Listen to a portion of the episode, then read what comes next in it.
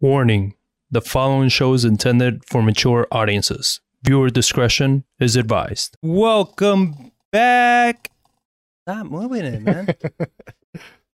Just messing with we you. are Alright, back. what's up, Coffee with the Johns, episode 10, season 2. A lot going on. Today, we're going to be covering a lot about NFTs and how that's starting to play into the real estate market. We're going to be talking about um, the new FHA guidelines for investors. We're going to be talking about tax, uh, Joe Biden's new tax plan and how That'd that's going to affect, yeah, LLCs. And uh, he's he's the whole thing is already just everything is targeting investors, is targeting the middle class. I mean, it's uh, it's going to be very interesting. So we have a lot to cover. I'd love to hear uh, your guys' feedback as we go through all this, kind of your point of view. So put it in the chat. We'll be watching it. And um, yeah, with that being said, I'm your host, John Barbera, and our co-host, Mr. John. I want to play with the mic stand bar. Sup? How's it going, sir? Good. Doing good, man. Crazy week. So today, I mean, I'm not running the whole show, so it's kind of eerie giving up control for a control freak. But we have our videographer, uh, director Dre Day, that's over here just running the back end. you actually have to pay attention. You, you fit I actually have to things. listen to the crap that you say. This is going to be interesting. But um, That's yeah. weird. So a- Wow. any technical difficulties or anything, we can blame Dre. So I think uh, that that feels better. But it's always your fault. it's always going to be my fault, but we can still attempt to blame Dre. Um, how's your week been, man? Uh, Been a crazy week. Yeah, good. Busy. Adjusting to the, the, the new time schedule of the sun coming up and down. I was like, man, driving here is like, Well, the, Se- the sun seven has always come up and down, though. yeah. I just uh, the time frame of that a new adjustment of sleep schedule is also one of the things. I was driving here, I was leaving my place at like six fifty five, seven o'clock, and you see the sun coming up. I was like, wish it was like an hour earlier and the sun up this early. I like the sun coming up early. Yeah. Like, I was like when it's like seven o'clock and it's still like basically dark outside. I'm like, dude, Up until like eight, it's still well. Right now, until it's pretty sunny out right now at eight o'clock. right up up until eight is what usually when it stays, you know, kind of dark. And I wake up at five a.m. and it gets really, you know, it's just kind of like what the hell. And then uh, what's funny is my kids. It gets a little harder to put them to sleep earlier because The sun's still up. The sun is still up. So, you know, my boy last night, usually we were putting him to sleep at like 7.30. And yesterday it was like 9 o'clock. He was wide awake. He was just like, the sun is up. I'm not tired. Yeah. I mean, I guess as a kid, I enjoyed it. It was like, yeah, the sun was up until like 9, 9.30 at night. Yeah. Like, oh, this is cool. It's light. I can do things longer. But now as an adult, I'm like, go down so I can come up early. It messes with your time. For me, it messes with my, my sleep cycle because I like waking up early.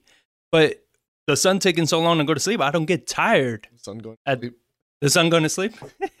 the sun going The down. sun going to sleep. the sun going down that late doesn't uh, get me tired. You know what I mean? So uh, early enough. So it's twelve o'clock, and I'm uh, beginning to get a little tired now.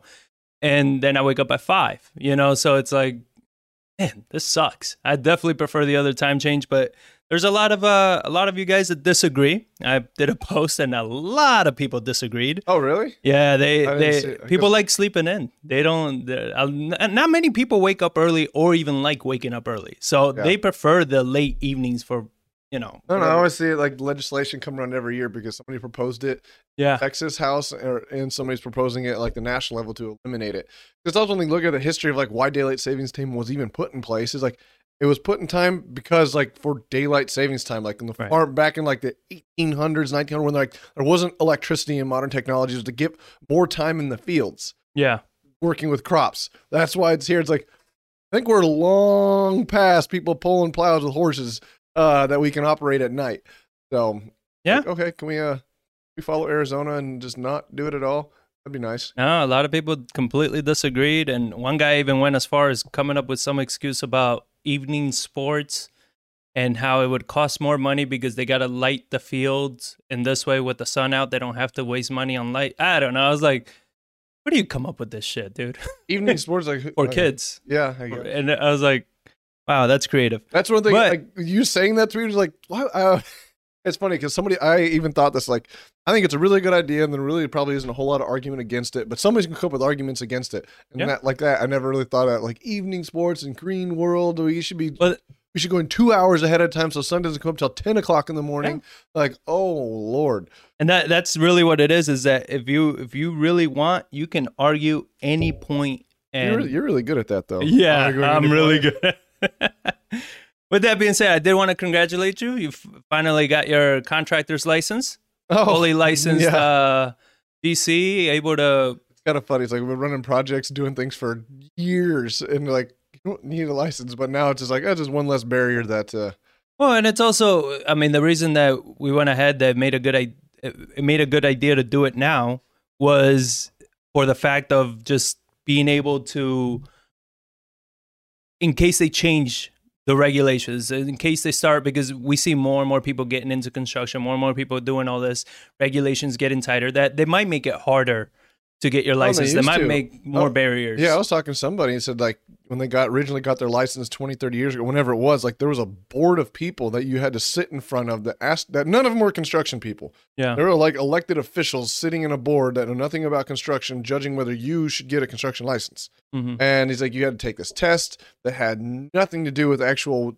of the work and what you were doing that tested no level of competency, but is like it was some brainchild of a politician that comes up with these ideas that doesn't know anything about construction. Like, here, let's, let's just throw these extra questions in there. It's, it's like, okay, but uh, they abolished that to get more contractors in there. But if you go to like yeah, like East and West Coast, and I'm even going out to Seguin, like trying to get a contractor's license out there is like expensive, time consuming, and you actually have to know stuff that really doesn't predicate on an ability to do the work. Yeah. But you're supposed to know these random things to pass a test. Like the way the whole like our whole society is obsessed with passing a test. Yeah. But it doesn't really mean you actually know anything. Like your A student could ace everything, but when it comes to actual practicality things in the world, they got nothing. Well, it's kind of that that you know that saying that you always hear the the C students hire A students, right? Yeah. Like, and it's because, and it's not knocking anybody that's gone to school and gotten a degree, not that at all,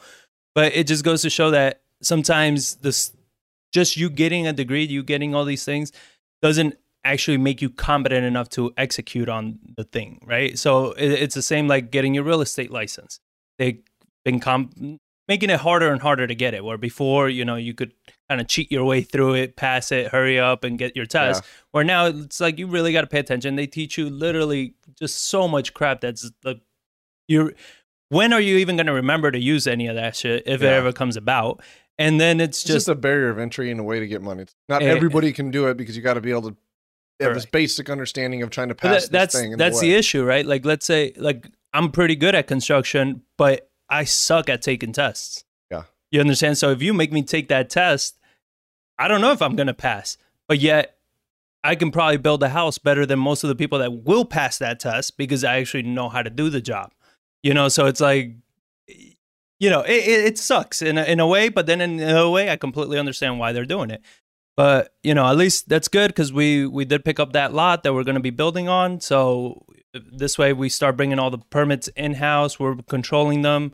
We're not subject to whatever the the builder is doing, and you know, polling, not polling. Did they close it out? Not close it out? We're able to control the, the process a lot better ourselves now, and I think that that makes a lot more sense.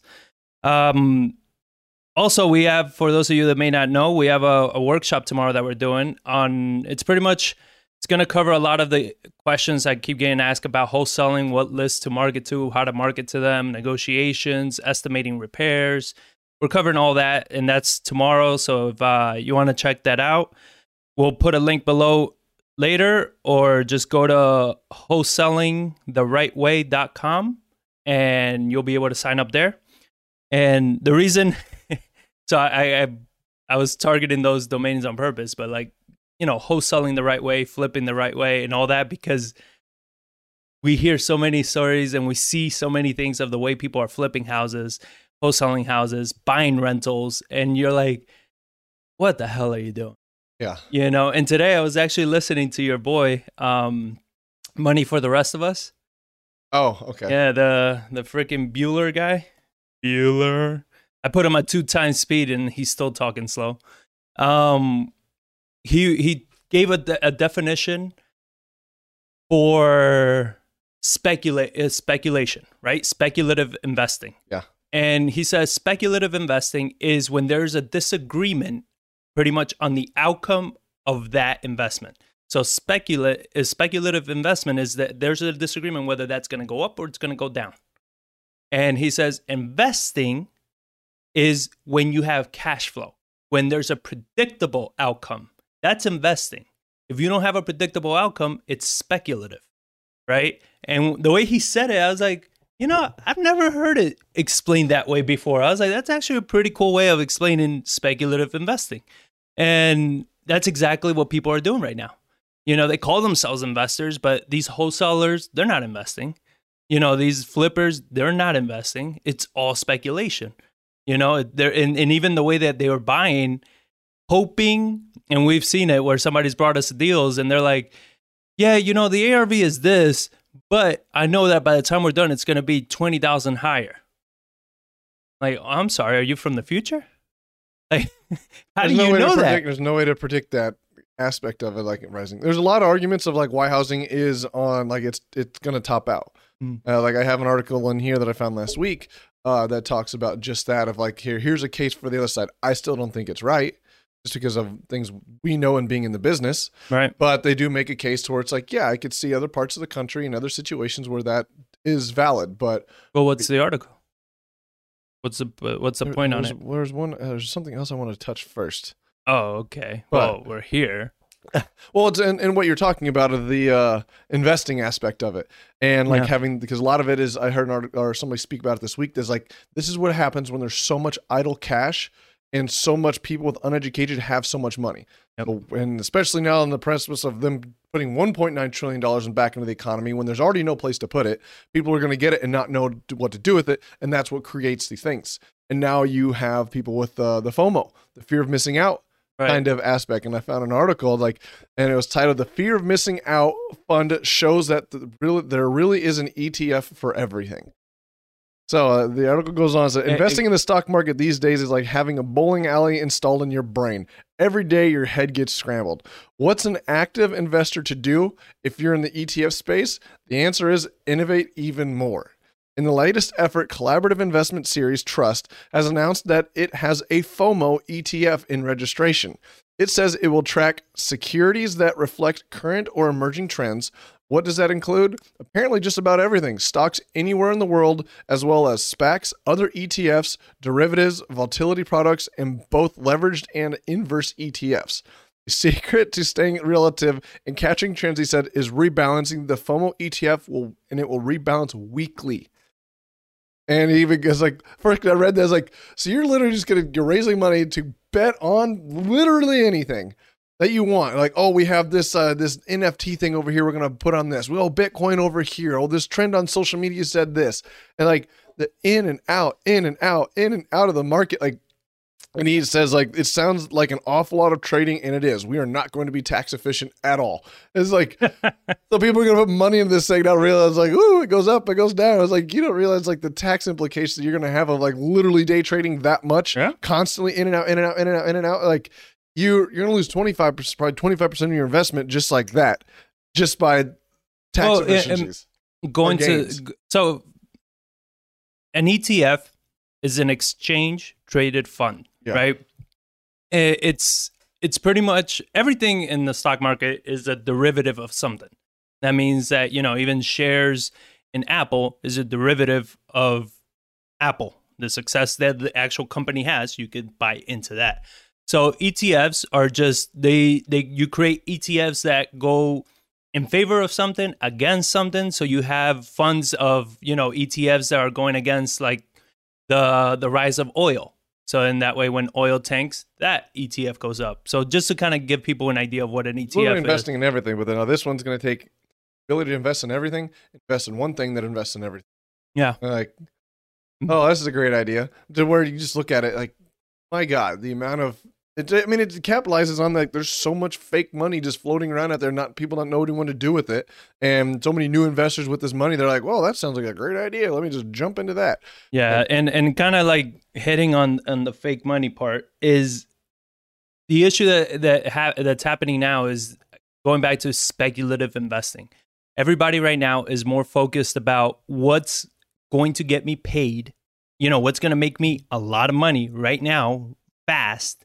You know, and they're not thinking of you for you're not even trying to become an investor right? You're not becoming educated on Yeah. how that works. You're not becoming educated on the tax implications of what that's going to mean to you.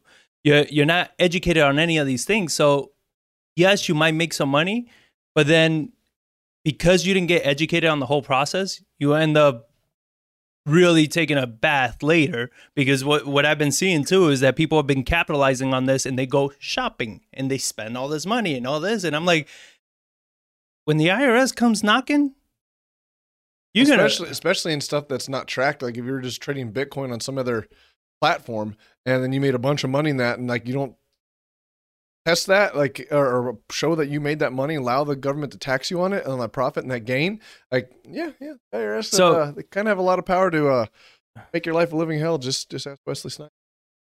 not just Wesley Snipes. I mean, you know, one of the people that uh, some of the people that I love hearing their biography, I guess, is um, co- uh, comedians. To me, comedians are the closest thing to entrepreneurs, right? Uh, they the the amount of struggle that a comedian goes through.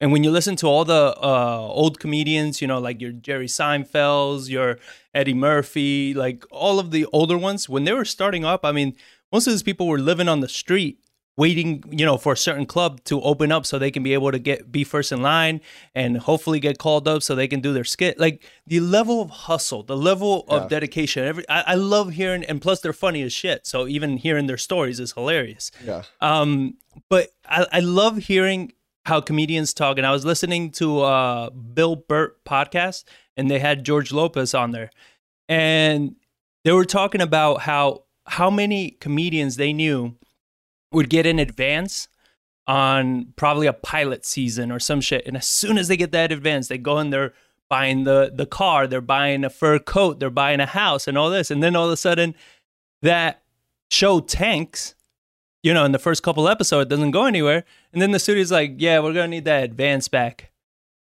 And they're like, uh, uh, what do you mean? I already spent it.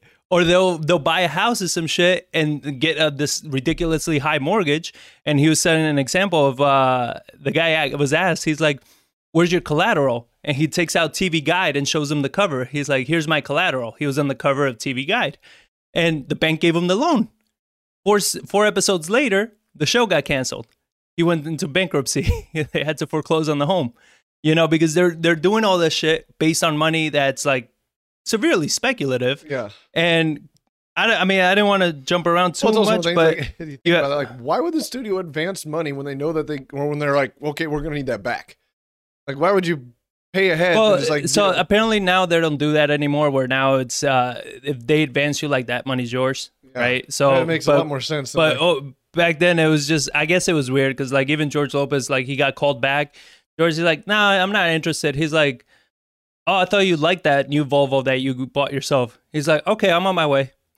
you know, because it's like they're gonna take the Volvo. Um, but just right now, uh, Dre he sent me a, a a tweet, a picture. It says Russell Okung, Okung, I don't know his last name, announced in December he was converting half of his salary. He's a, a NFL player for the Panthers, it seems. Um, converting half of his uh, salary, $13 million salary, into Bitcoin. So this was back in December. Back in December, this uh, Bitcoin was 27,000. Now his price at now Bitcoin is priced at 61,000. So he turned his 13 million annual salary into 21 million because he invested in, in Bitcoin. This increase makes Okon Okong? I don't know how the hell you pronounce his last name. One of the 30 highest paid NFL players today. So he went from a simple contract of 13 million to now his contract is worth 21 million because he put half of it into Bitcoin. My thing here is kind of going back to that same point of the comedians and everything. This is so speculative. right? Like you putting half of your salary, and at least he's smart enough to do half of his salary, not the whole thing. Also, one of the things like half of thirteen million dollars was still a good chunk of change that he still. Yeah. Yes and no, because if you look at the statistics, statistics, um, there were like over eighty percent of NFL players as soon as they retire are broke Oh yeah, because yeah, of the I mean, lifestyle they live and everything, right? So like literally every dime they make is important because they they spend it just as quickly as they make it, if not more, because they you know they over leverage and everything. But you're looking at this and it's just you you look at the level of because it's on Bitcoin and it's like and what it, and I'm not saying it is, but what if Bitcoin is a fad? What is Bitcoin isn't a bubble now because there's Yeah. just no real sophistication behind investing in Bitcoin aside from the public just saying, "Oh, that's so cool." Right? So I mean, a lot of things going on with stuff like that that's like we go back it's speculation. Everybody is speculating and everybody's speculating big. I mean, we heard it back during the GameStop bubble when uh, this kid unfortunately committed suicide because he thought he owed seventy thousand dollars. Oh, hundred thousand. Seven hundred? Yeah, he thought he owed. uh, This, Oh, this was- se- yeah, This was hundred. Yeah, before Bitcoin, the, the GameStop series. So this was last year when that was going on. That Was uh, yeah. GameStop last year? I thought it was January. I thought beginning of this year. Uh, yeah, it was sort of beginning of this year. But that situation you're talking about, the Robinhood kid that committed suicide, that was way last year. It was long before that. But he got in with the, the stimulus money and everything like that, and he started getting into Robinhood and trading derivatives, not realizing that. And that's what there's in a lawsuit right now from the family to Robinhood saying they weren't properly disclosing because when they read into it, he didn't owe 700 grand. It's like his other accounts that he had money in offset the losses that he had. And they, they weren't due right away. He only looked at one portion of his Yeah. account because he didn't realize But- like and we and we go things. back to that person the lack of personal responsibility with everything. You know even when people tell me oh the, these wholesalers are are screwing investors over left and right. Are there shitty wholesalers? 1000% are they screwing people over? Yes. Is it entirely the wholesaler's fault? No at the end of the day it's your responsibility as an investor to do your due diligence. How many times do we get deals from wholesalers? Hey, here's the numbers. Hey, here are the repairs. Here are the ARVs. Look, do you want it? Like, yes, we want it. All right, great. But we're going to look at it. I want to go look at the property. I want to go check the repairs or that because I'm not going to take your word for it.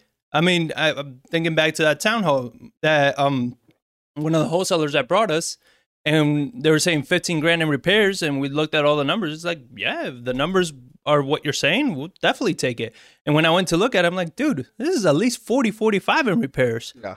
I'm like, what the hell were you looking at 15 Yeah, 15? they basically just take the contract price, what they think they think could sell it for, and then whatever's left minus their wholesale fee. That's the repairs. Yeah, they're they're doing their formula, and I think that's an excellent point because I think that's exactly how they're doing their formula. They take ARV, and usually you take ARV minus uh, thirty percent, right, which is your closing costs and profit and everything for the Yeah. investor, minus repairs, minus your wholesale fee. But they're doing that. They're taking ARV minus minus thirty percent, minus their profit, minus what they got to buy for, and they're like, "Well, your repairs are fifteen grand, so you got to figure that out." It's like, no. Yeah, yeah. That's not what the repairs are, you know. And it's just we go back to the same thing. Like you got to take responsibility. And even that kid, while it was tragic that he committed suicide and everything, it's so you are not getting. I mean, right now I'm seeing Bitcoin, Ethereum, uh, these NFTs, and I have a lot of ideas on where to invest for these,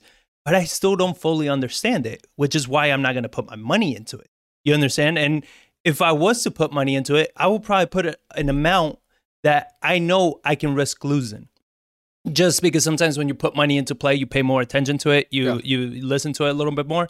So that would be the only way I invest in it. But some of these people that they're just they're so desperate for that easy money that they're willing to put up half of their salary. They're willing to put up a large Oh, I mean, chunk of cash. uh, the other guys I listened to, um, Rick Edelman is talking about. He read an article that somebody converted their entire life savings, retirement money, into Bitcoin.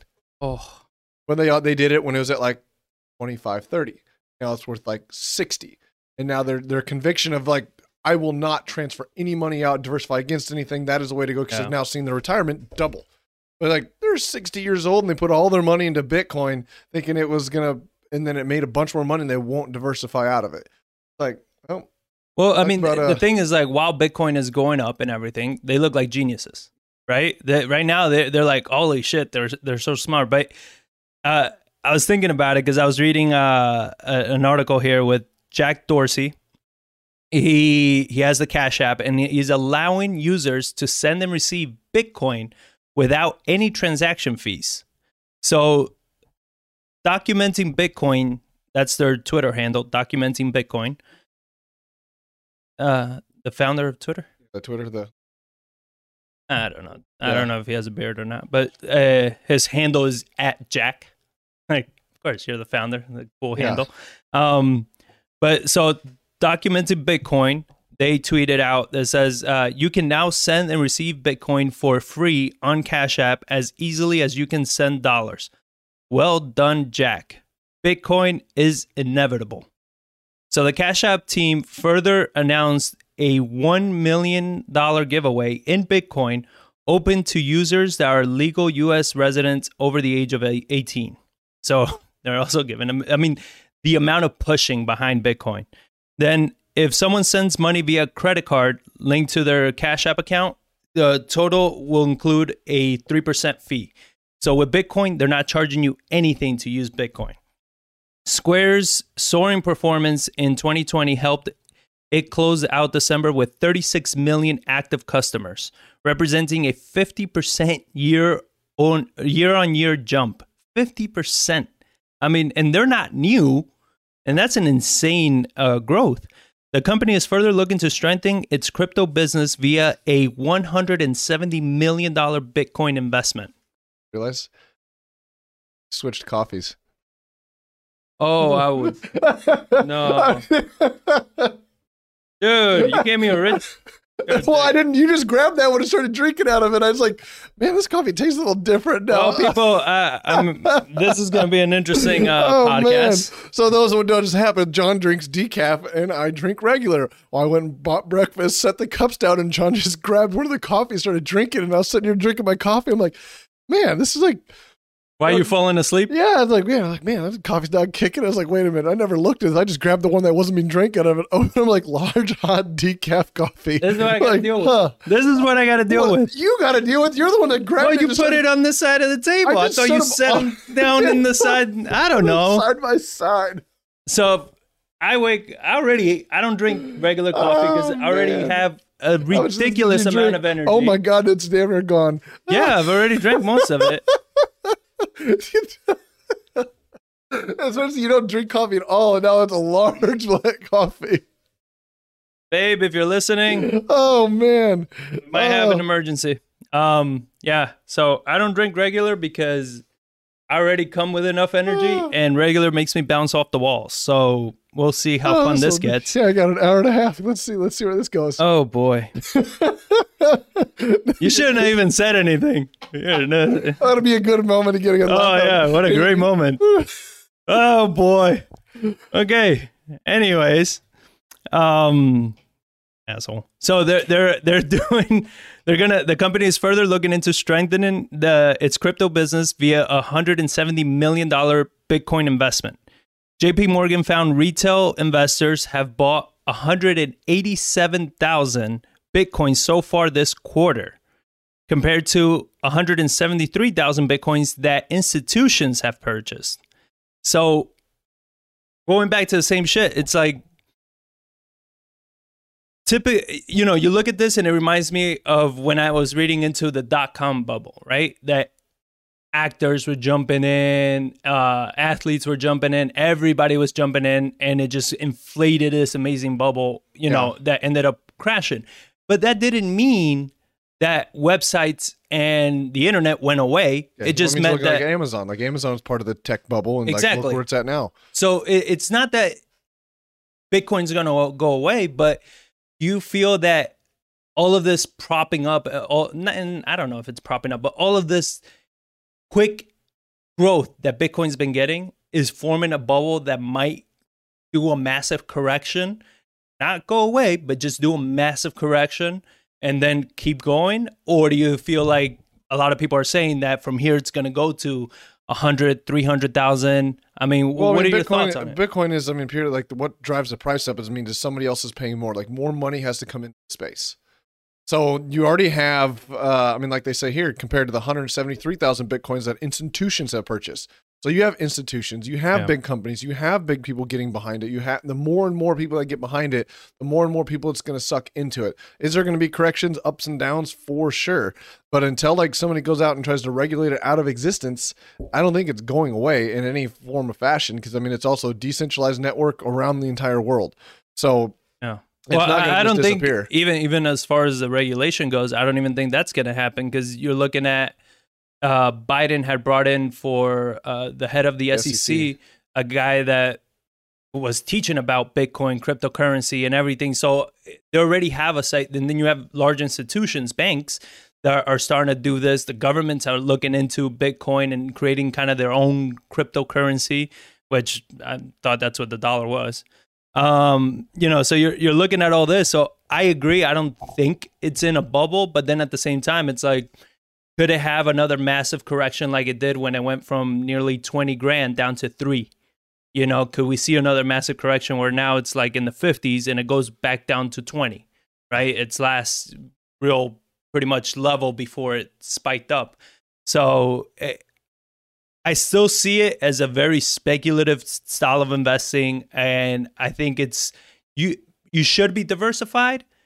You know, I don't think you should be doing what these people are doing. That they're putting so much of their capital and and and futures into something like this, because you're looking at why are people investing is because there's so much easy money out right now, and at some point that's going to stop.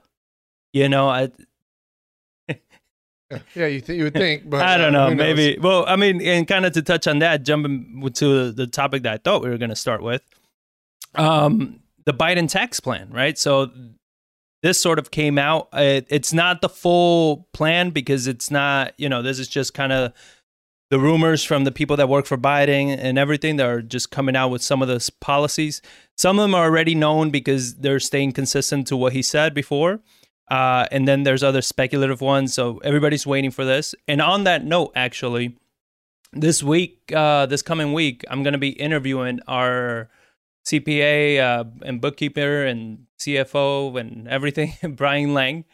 Oh, okay. Uh, so I'm gonna and we're gonna be talking about the tax, uh, the Biden tax plan. We're gonna be talking about PPP. We're gonna be talking about you know the advantages of setting up an LLC if you're beginning in, as an investor. Because I mean, we see that all the time where wholesalers haven't even done a deal and they're like, "Oh, I have my LLC," right? So to me, uh, right? Again, we're not doctors, attorneys, CPAs, veterinarians. We're none of that.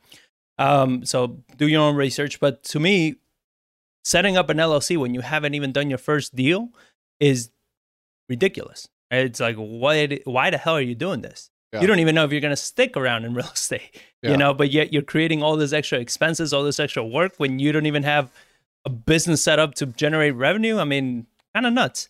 But we're going to be talking about that. We're going to be talking about all these things and then also some advantages that he has seen for flippers and buy and hold investors and stuff like that that maybe some people are not implementing. So that's a little plug. So make sure you're you're subscribed and you're watching out for that interview. It's gonna be well, I'm doing it next week and we'll probably be releasing it uh, next week at some point. So keep an eye out for that. But this so let's cover the the Biden tax plan. So this is uh, the first major tax hike since 93. And 93 we had was it Clinton? Right? Did he come in and or he came in in 94? Right? When did Clinton come in? Because he did 94 to 2000 and then 2000 is when Bush started. Does that make sense? Yeah. No, 92 because it's 4 years. Yeah, 92. So stop saying yeah. What's the number? What's the number? What's the number? What's the number? What's the yeah. number? What's the I went from 94, 93. Yeah, you gave me regular coffee, okay? Um, I didn't do nothing. You're the one that grabbed it. jerk. So it says on this article for the Biden administration, the plan changes are an opportunity not just to fund key initiatives like infrastructure, blah, blah, blah, infrastructure. is always they always use infrastructure for all this shit, and and yet all the roads, all the bridges, everything is still jacked. But that's imaginally, you know, that's supposedly why they're doing it. Climate and expanded help for poorer Americans. Okay. But also to address what Democrats argue are inequities in the tax system itself. The plan will test both Biden's capacity to woo Republicans and Democrats' ability to remain unified. Remain unified, my ass. They're fighting between each other with the far left and then the more conservative left. So it's whatever the news. Uh, Sarah Bianchi or Bianchi, however you want to pronounce it, head of U.S. Public Policy at Evercore and former economic economic aide to Biden.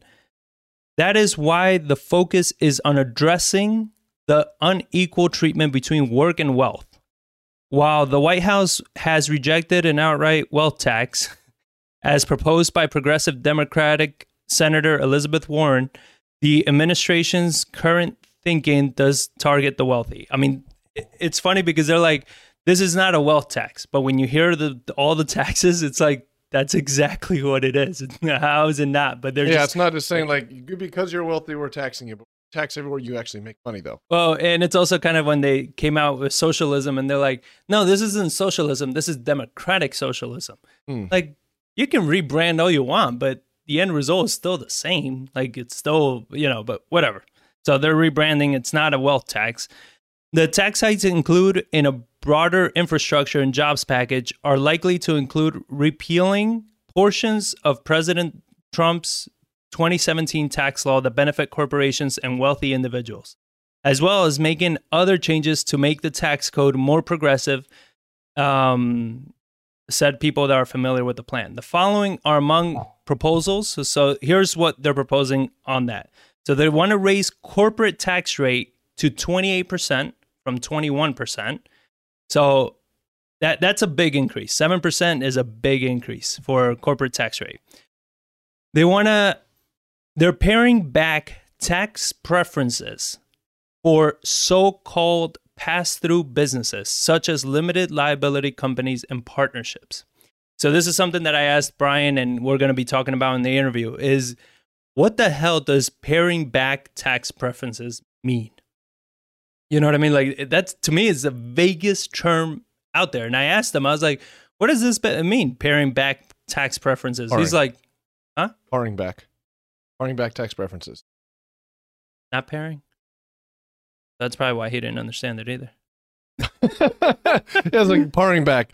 Uh, mean, they're just rolling some of it back. Uh, yeah, but what defining more like of it's, it? It's very vague, so we got to see when. I think what they're saying is like the la- the law was written so vaguely yeah. They want to bring some of that vagueness back for some of these people that have figured out ways to really take advantage of the so called pass through business entity of the LLCs that shouldn't be wasn't intended for the way it's designed. It's just like any law. Like they put something out and all of a sudden out of a country of 330 million people, there's some people that figure out how to use that in, a way that is not the way it was intended to be used to increase their wealth. Right. So it's probably so what then, they're digging into now that it's been two years that, that this has been in place. Like, okay, well, these types of LLCs, if you're doing this type of business, you don't get this pass through advantage because of that. Right. So, and then they're going to be raising the income tax rate on individuals earning more than four hundred thousand. Now, I, I read into it, and they're saying that the individuals earning more than four hundred, they're like that's for if you're filing married, you know, two people. They're saying if it's individual, it's more than uh, for people that are making two hundred thousand.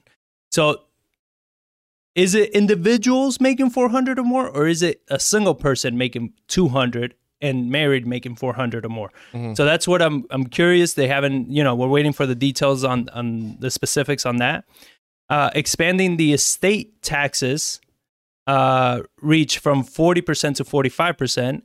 A higher capital gains tax rate for individuals earning at least 1 million annually up to 39.6%. So they're increasing the capital gains tax and it's going to be capped at 39.6% for anybody earning over a million. So 40% tax. Well, just think about that. You add that, and some of these other states, like California, have like a thirteen point nine percent state income tax rate. It's like if you're making over a million bucks, every dollar you make over a million dollars, over half of it goes to taxes. Yeah. It was it would that be fifty three or fifty four percent almost percent goes towards taxes. Yeah. So you're you're looking at this and you say, how's it this is not a wealth tax. How is it not a wealth tax? All of this affects businesses because even the paring back uh, tax preferences for pass-through entities, that's all of us. That's investors. That we all have LLCs and we have, you know, advantages of having an LLC as we run our businesses. So they're gonna do something with that. We don't know exactly what that is, but that's affecting. That's gonna affect small my, businesses. my thing with that is like, oh, we're going to increase the uh, the taxes on the wealthy, and my rebuttal that is like, or is that just going to increase the amount of money they get paid? Because you basically your talent, where your talent pool is, is where you compensate, hmm and you have to get talent away from other people, other companies, other corporations. You're competing for that. So if they're getting paid fifty percent, and now it's like companies like, oh, they're getting all this money in taxes, so we need to pay them more to make them wealthier, to so they can live the lifestyles that they want to live. So now they got to recruit away the people. Like they say that we're raising these taxes. Like that's just like the idea when they said, oh, we you need to make uh, up CEOs' salaries public because their theory was it'd make people feel bad and mm-hmm. eh, they would lower their salaries because now everybody knows how much money they make. But it had the exact opposite effect because now they could see what the other CEOs were making at other companies. Right. So then they said, well, I'm doing more, I'm performing better than that guy over there, but he makes more money. I want more money. Yep. So that made CEO salaries go through the roof. So when they like tax these high income earners, the reason they're high income earners is because they produce for companies. So then they still they're just going to get paid more. Where I think it's just going to increase their salaries even more. And like the government, yes, gets the tax values from that, but they're saying, oh, we're increasing the tax rates because we want to get more money to the individuals. It's like no, it's going to increase their wealth or their incomes, which makes you get more money, which then now you're going to try to redistribute back down to where it's like I think it's creating that self uh, circle to where it's like it just made the government bigger and closer and closer to that universal base income to where like you just take it from the rich and you give it back to the poor, but then it's this revolving cycle. Well, to me, I mean, i- i- to to kind of build on that, I this is how you eliminate the middle class, because this is where you're pretty much going like, hey, if you make a dollar over this price point, you're pretty much gonna get taxed. You, it's they're gonna tax that dollar. Where people are gonna be like, all right, I gotta either stay below this or completely jump above this point, right? Because then they talk about all these uh, high income earners and everything. People that are making 400 grand, they're not like savvy investors. They're not, you know, all these savvy people that they know how to produce, how to invest, how to move their money where it's not going to get tax- taxed. These are doctors, attorneys, athletes, actors, all of these people that are just high income earners. They're going to be getting taxed like a, an exorbitant amount of money, right? So it's going to start really hurting those people. And then you have your really rich that are smart. They know how to invest. They know how to move their money. So they are still not going to be getting taxed. Now, all you're going to be doing is hurting that middle class that is moves the economy. They're the ones that are going out spending, buying shit all the time, buying homes, buying second homes, doing all this stuff. Those are the people that you're going to be hurting. You know what I mean? So you're essentially going to start eliminating and hurting the middle class. I think. You know, I think it's definitely it's leaning towards that. And then it says um so they said folks at the top who've been able to benefit from this economy and haven't been this hard hit. There's a lot of room there to think about what kinds of revenue we can raise. Um and I was like, okay, so yeah, there's people that have been benefiting from this economy, so we got to figure out how to get our slice from that. Yeah. Like, well, they've been benefiting is because they've been investing, they've been helping, they've been creating jobs, they've been doing something because you know there's really no other way. So all these people making a shit ton of money on uh, NFTs, Bitcoin, and all this, they're, the capital gains tax is going to chew up a lot of that earnings. And then here's what I found the funny, eh, the the funniest and the craziest. They're expecting this tax policy to raise 2.1 trillion over a decade. That's what they're expecting this to raise 2.1 trillion over a decade. Okay. But they're going to spend about two to four trillion to implement it. So I'm like, I don't get it. You're gonna spend more than what you're gonna make on it. So you're gonna spend two to four because they're planning on putting this out soon, like this year, Yeah, they're going to spend two to four trillion dollars in the infrastructure and then only get two of it back in over ten years. over ten years. I was like, where does this make sense? Well, the theory is, John, that you're going to increase the economic output and re- make money and uh, increase the GDP. But how are you increasing the economic output when you keep trying to tax and hit people that are creating No, no, no, no. That's not how you look at it. You- You, can't look at it that way. That's the problem. So you're looking at these tax hikes, you're looking at all this, and it's, I think that's exactly how you start getting rid of the middle class, right? And, and like I look at what happened in Argentina, the same type of policy. They did the same exact things. They raised the taxes. It completely wiped out the middle class. So now you have lower class, dependent on the government, government subsidies, handouts, everything, and the ultra rich. Nothing in the middle. Yeah. The middle does not exist, you know? And the only middle that exists is the middle that exists off the books. Yeah. Because it's the people that are doing stuff and nothing is being reported, which now it makes it in Argentina still easier because, you know, technology isn't as advanced as it is here with all the stuff that's going on. But here, I think it's nearly impossible because now with everything being electronic, it's like, how do you hide any of that? It's not like you're going to be getting paid cash. Yeah. You know what I'm saying? So how do you hide any of that to not get taxed? Especially, Not like, get yeah, hit? especially large amounts of Yeah. cash, like to be close and quote unquote live middle class. Like you're not. Like, it's pretty hard to have seventy thousand dollars a year, make seventy to hundred grand a year, Yep. and make it be cash. And then you have uh, the Fed sees a stronger economy and higher inflation, but no rate hikes. Well, So- going on the point of taxes, another thing. Uh, I don't know if you saw, but they the IRS is pushing back the tax filing deadline until May seventeenth. Now they're even I delaying. June. no, May seventeenth. That was last year. Oh, Texas. that's the shit. June. So they pushed Oklahoma Texas, Texas. back to June 15th because of a snowstorm for one week. So a one week snowstorm pushes it an extra two months. Two months. Yep. I'm like, what? Uh, yeah, I don't know. uh, so the move will give taxpayers and tax professionals an extra month after the original deadline of April 15th. May, and this is because they got we're getting heavy pressure from Congress and tax and accounting groups to push deadlines. So taxes. for what reason? Like, what, what reason? I mean, well, you tried to call the IRS lately? No, like they're but, so. But back- that's what I don't understand. It's like, you know, where's? I understand why last year, right? Last year was a shit show, right? Yeah. Even the federal buildings were shut down for how long? Well, they're still shut down. But that's what I'm saying. It's been a year. You're telling me you still haven't optimized and prepared for this? Well, they just haven't worked through the backlog of last year. But Isn't how that- are you not? How? Like, how did you not hire more people? How are like? To me, it's so inefficient. It's like it's been a year. How did you not? Well, that's what I said, but it, like I, I understand it one hundred percent. It's just like, yeah, you've delayed so much stuff, you've pumped so much money, you've changed so many laws, regulations, and rules in the past year. It's like it takes time. Like if they you just need more people, though. Yeah, but who wants to work for the IRS? And know. plus, all the government's been and they've been shut down forever. So like, even they haven't even been able to work through the backlog, like that they already had to start. So now you've added Yeah. more to the backlog, and it's just like, well, then if that if that's the case, I mean, I don't see what an extra month is gonna do. I mean, it, it seems like you know, a- and what's crazy is that all the the new stimmy checks hit people's account like as soon as it was released. Like there was already people. Um, I think in our family, somebody already got the the stimulus checks. yeah, they said like when, right as they passed it, they said within a week, like ten million people got it already. Yeah, it was within a few days. They were like, "Oh, I already got my check." I'm like, "Shit, that was fast."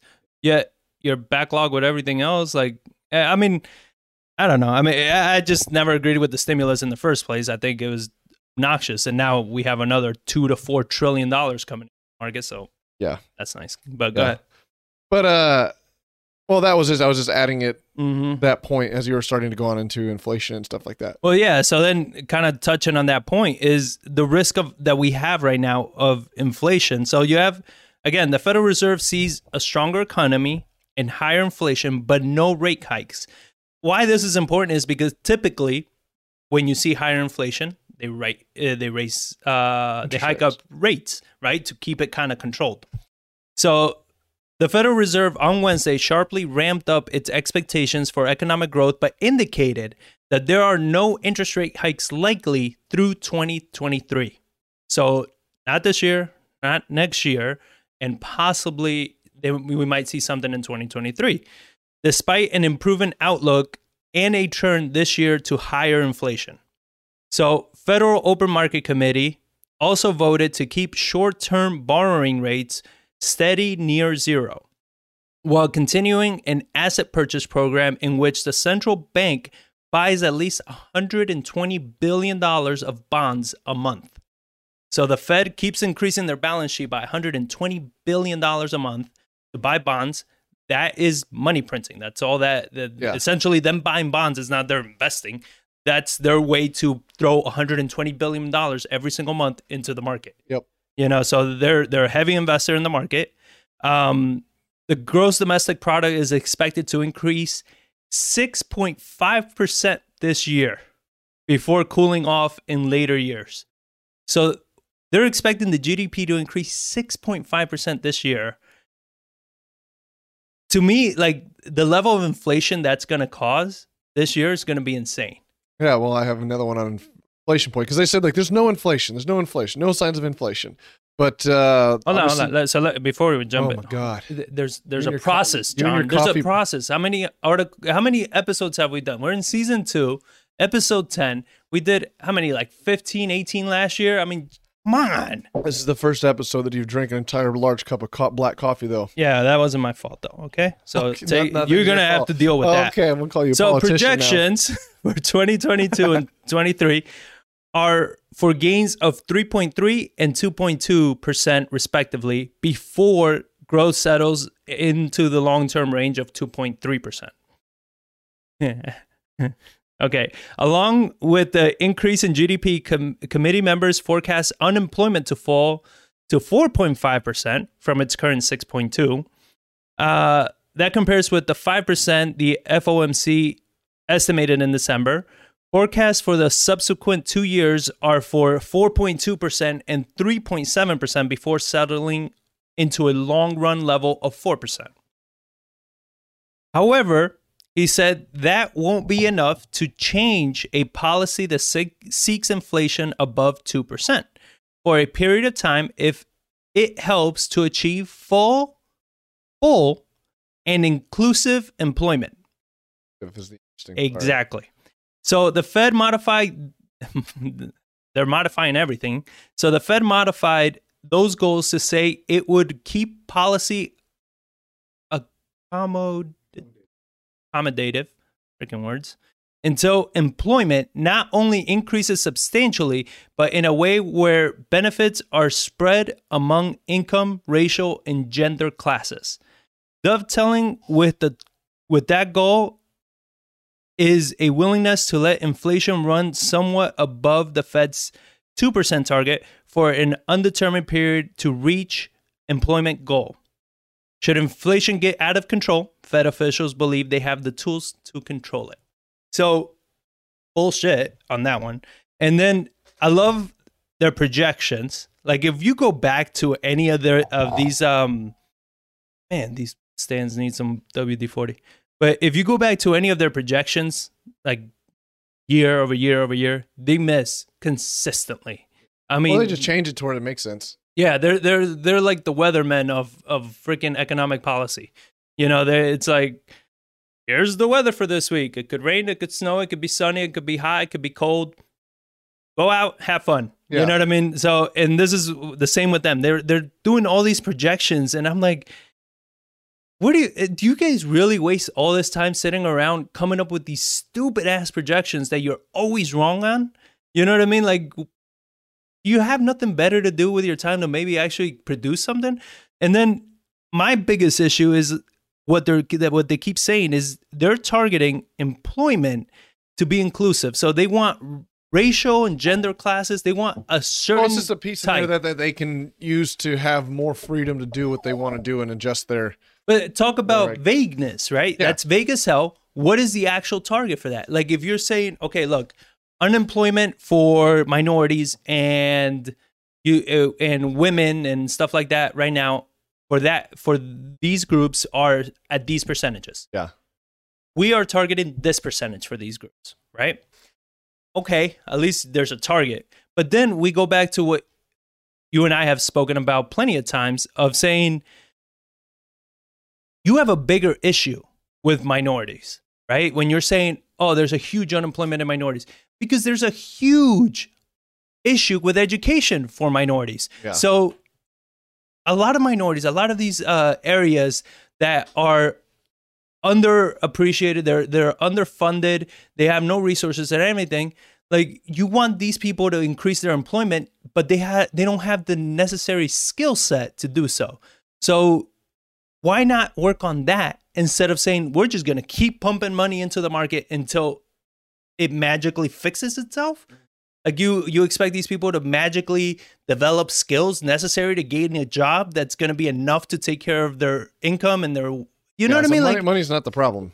Yeah, it comes eh, down to the education of it and like their vagueness of it. Where I mean, it's just like they want it. It's desi- it's by design. They know exactly what they're doing, and it's like they're not going to define.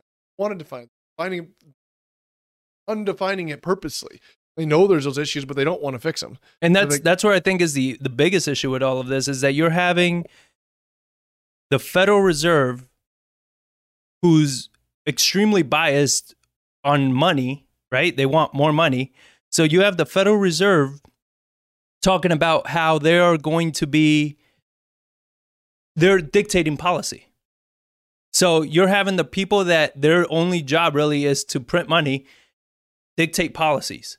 What do you think the policies are going to be based on? Printing money. You understand? Like, to me, this is nuts. For them to set the standards and the goals of what this country needs to do with policies and everything because they want to print more money. I mean, you know, Oh, that's how modern economies run. it, it's just it's kind it's insane to think about it. It's insane to look at it uh, because you you start thinking about like you know what you and I speak about is what makes sense anymore. What they're changing economic policies. They're changing. Well, they're no, they're not. They're they're not changing. They're changing economic policies because they're trying to inflate away debt. They need to reset the money and debt cycles where the debt, the old debt doesn't matter. So they need it. They need inflation to run out so you can pay back all that debt with cheaper But they dollars. keep adding more debt. that by debt they're trying to force inflation. It's like they're trying to create so much. That's where like the stimulus checks. That's why the 120 billion dollars into the economy, buying mortgages have to create more liquidity, keeping bonds so low that there's no reason to invest in them. Yeah. There's no reason to invest in debt for a minuscule one percent uh, return when inflation is expected to rise at two three percent. So money takes out of bonds and goes into things that can produce higher returns. That's what they're trying to force is increase in value, increase in cash flow that can be reinvested into new levels of debt. Like that's what they're doing, and that's why they're keeping these artificial How numbers is out all this going to be reinvested though? What do you mean? You reinvest it in like stock? You invest it in company? Huh? Who Who? who reinvests this money? People that have it. but they're not. They're a lo- th- like they talk about savings has gone through the roof, and now what we're starting to see is I'm seeing like more of a change in what people Well, invest in. And recently, yes, but there's like as prices start to increase, that people realize like you look through history, it's like when the savings go up, inflation starts to pick up, they start spending, and it's like and then the individuals like will start spending, and it's also because half the country still isn't open up. I can't go anywhere. You look at California, New York, they're just now opening Disney World, but if you go to like Texas and um, Florida, their tourism businesses they're they're slammed. Yeah. lights are picking up, things are picking up. Their people are going to spend. Their savings rates are skyrocketing because they can't go anywhere. Yeah. They can't do anything. They the places aren't open. So that's where these things go. Like they want to pump money into the economy by getting it out to people, getting increased pay. They're trying to force more liquidity into the system to where they can go out and produce more product and get new debt and inflate away the old debt. And it's work and it is working too. And like that's why you have these vague things, but everyone's like, ah, bullshit that these that uh there's not gonna be inflation. There's not gonna be inflation by your definition, but you already see inflation rising. Like gas prices have gone up a dollar in the past six months. yeah, And then like you're looking at housing prices, you're looking starting to see food go increase. And as the economy goes back online, they're expecting that inflation to really trickle through. That's why I have in here like um, Bridgewater, co-CIO. Uh, Bridgewater is the largest privately held investment fund manager. Um, and that this is a snippet from their article. The world is on the verge of a new inflationary wave that could force the Federal Reserve to raise interest earlier than planned, according to the co-chief investment officer at the world's largest hedge fund. The U.S. The U.S.'s extreme approach to fiscal stimulus looks to set to turbocharge consumer prices while threatening the post crisis bond and stock rally. Greg Jensen at Bridgewater Associates said in an interview. The pricing, the pricing in of inflation in markets is actually the beginning of a major secular change, not an overreaction on what's going on, Jensen said. Economic conditions and inflation will adjust faster than either markets or the Fed are expecting. If the risk to equities is higher is higher rates, rates don't help. Jensen said the ability to use bonds to diversify has gotten significantly worse, and obviously the the ability to use bonds to generate returns has gone significant has also gotten significantly worse. So that's what we're saying. Like they're not. There's no bonds. Like why would anybody invest in bonds? So like you have cash, and like what are you going to do with cash? You go out and you spend it, try to recreate new revenue streams. You reinvest it in your company, reinvest it in your people, reinvest it in education because you can't put it in just a bond and get a three percent when inflation's two. So that's And what's like going bonds. I mean, when interest rates are low, that affects bond prices. Bonds become good when interest rates are high. So as far as generating return. Yes, Right, as far as the the value of the bond itself. So interest rates drop, so do the price of the bond. Like the bond becomes worth less, less and less because it's not producing much of an interest. So you're having the Fed. I was reading. I don't remember. I don't recall what article it was, but the Fed is uh, even looking to start buying into short term bonds as well because they're just they're not moving. They're they're not selling, and they need to keep buying the bonds. And they need. I, I mean, maybe you can explain this. Why does why does the Fed keep investing in the bonds versus anything else? Well, they're not investing in the bonds; they're just buying them because the bonds. Because the people are selling them, and basically they're buying the bonds because if they sell the bonds, Mhm. prices increase, and they, and then that they don't want prices to increase too fast. They need to be that buyer to keep the prices of the bonds low. But then by also buying the bonds, it provides liquidity because people realize like I don't want to hold this bond anymore. It's like it's worthless. If you're saying inflation is going to be two, three percent, you're going to let it go higher. Why am I holding on to this thing that's only at one point two or one So do you think five? it's it's more to keep money, the velocity of money going? Yeah, it's by- to unleash it because like they basically like if everyone sold it, interest rates would skyrocket. Well, And there would- needs to be a buyer for Well, it. and that's where the Fed is being that buyer, Right. and it's providing that liquidity because nobody wants to buy them. So like big institutions, big hedge funds, big corporations are like, we need more liquidity. We need to sell our bonds because they're not producing any liquidity anymore. So we're going to get rid of them. Well, and the Fed because step- nobody else wants to buy the bonds because it doesn't make sense, the Fed is coming in Yeah. and buying it because they have the printing press. they that- have the printing press, and then they know if everyone sold their bonds, interest rates would this skyrocket. sounds so bad. But like- that's the way it's been running No, for no, decades. no, no. I- I'm just saying, like, it just sounds so bad. Yeah. right? So, what does this mean, in your opinion, on to us, to regular people, investors? Like, what does this mean? We're seeing, we're gonna be seeing high inflation this year. What does this mean for real estate? What does this mean for you know people that invest in rentals, for people that are flipping houses, uh, for people that are looking to buy? Like, what does this look like? People that are in the stock market. What What are your you know, obviously these are opinions, right? Yeah. These are our opinions. But like, what do you think this means when you when you're looking at all this? Uh, you know, the the tax bill that we'll see what actually ends up being passed through. Plus, um, you're seeing, you know, the Federal Reserve like keeps pumping in 120 Well, billion. I think a lot of it is is like you don't want to be in high end housing. Like a lot of people go for the high end stuff, the high end rentals, the high end investment, the high end flips, because there's bigger dollar value returns, not necessarily on a percentage basis. But would you rather have make ten percent on seven hundred thousand dollars or ten percent on one hundred fifty thousand dollars? Most people go for the ten percent on the seven hundred. It's like, but those now with interest rates changing and rising, is like every half a percent that it changes, like in the median price point, I think they lose like twenty three thousand dollars in purchasing power or something like that. So like as those interest rates start to rise, the mortgages become more and more and more expensive. all right. So and I think that's where like your higher end is going to be more susceptible to those. So that's the place that like I wouldn't want to be getting into, and that's why you see the stock market as far as the Nasdaq is the one that's being more volatile when these issues come out because they're the ones that those really depend on that liquid cheap money and cash to reinvest in stuff because they Well, just the- try something and if it doesn't work they'll abandon it. That's why the you see Nasdaq is it's a tech. tech, And and, like that's why. tech. And so your tech industries like Austin and or a place like Silicon Valley, like they are affected by those things.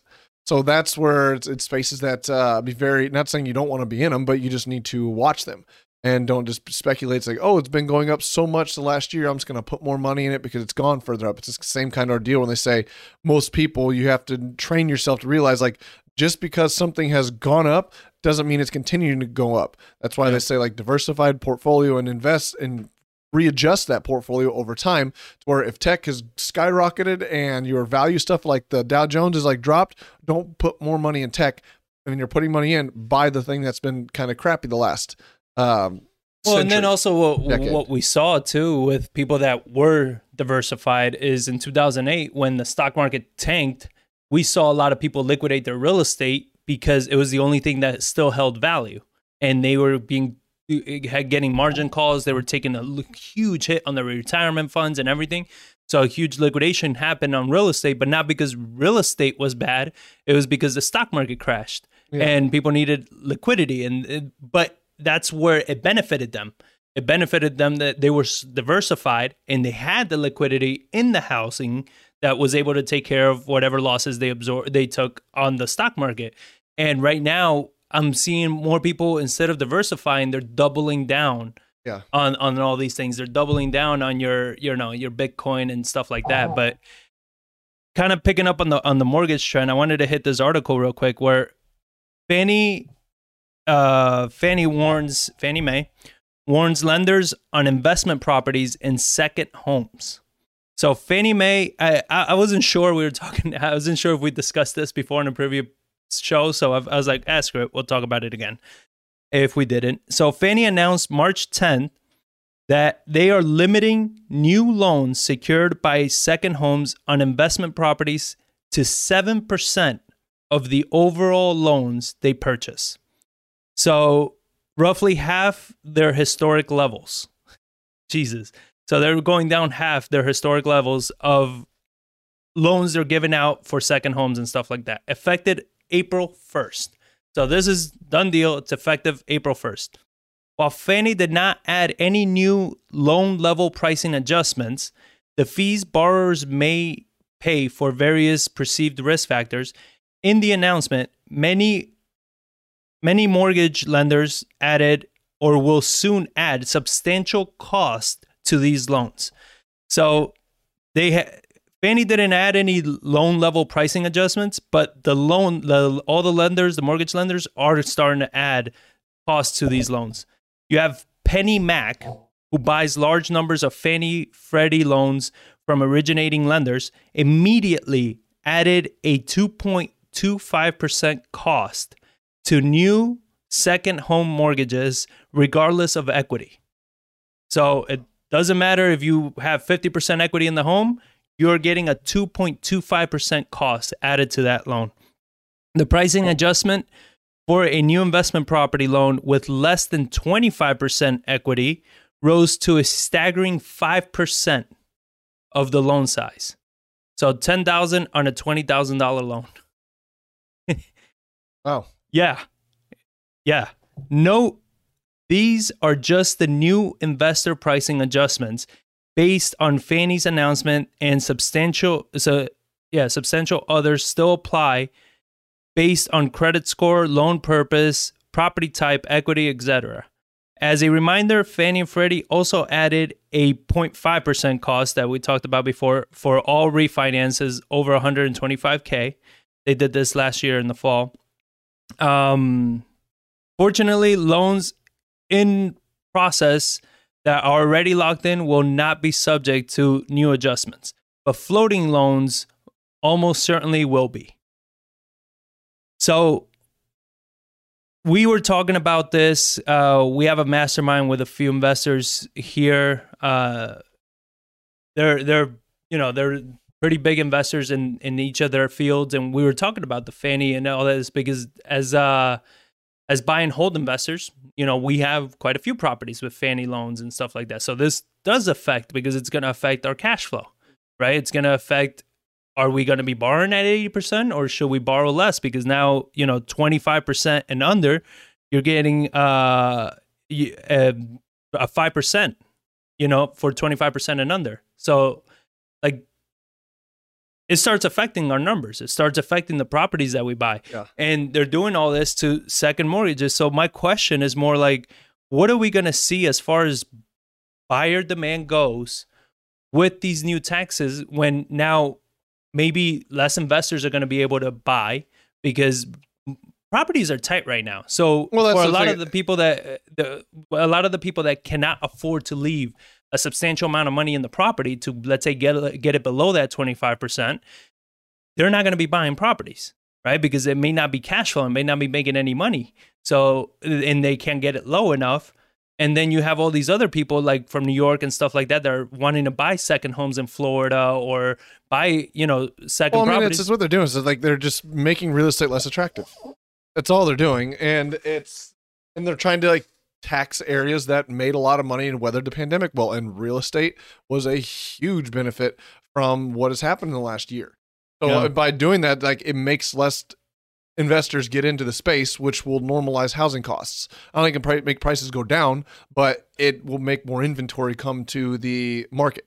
And you have less buyers competing for it. yeah, you have less buyers. Like it's not the investors buying these houses, not Right. second homes and things like that. It's like, ah, I'm gonna think twice about that. That means a first time home buyer might actually be able to go in there and buy the house now. Yeah. So I think that's all they're doing is like it's really just trying to pump the brakes on how fast real estate has appreciated to keep from more and more and more and more and more people piling into an already crowded space when there's no inventory. So Yeah. I, I, I, I, that's my I speculation on why it is that they're actually Yeah, I think uh, I mean one of the the points to Biden's plans was to help out first time home buyers. You know, they have that first time home buyer tax credit and everything, and there's a lot of home buyers that are struggling to find properties.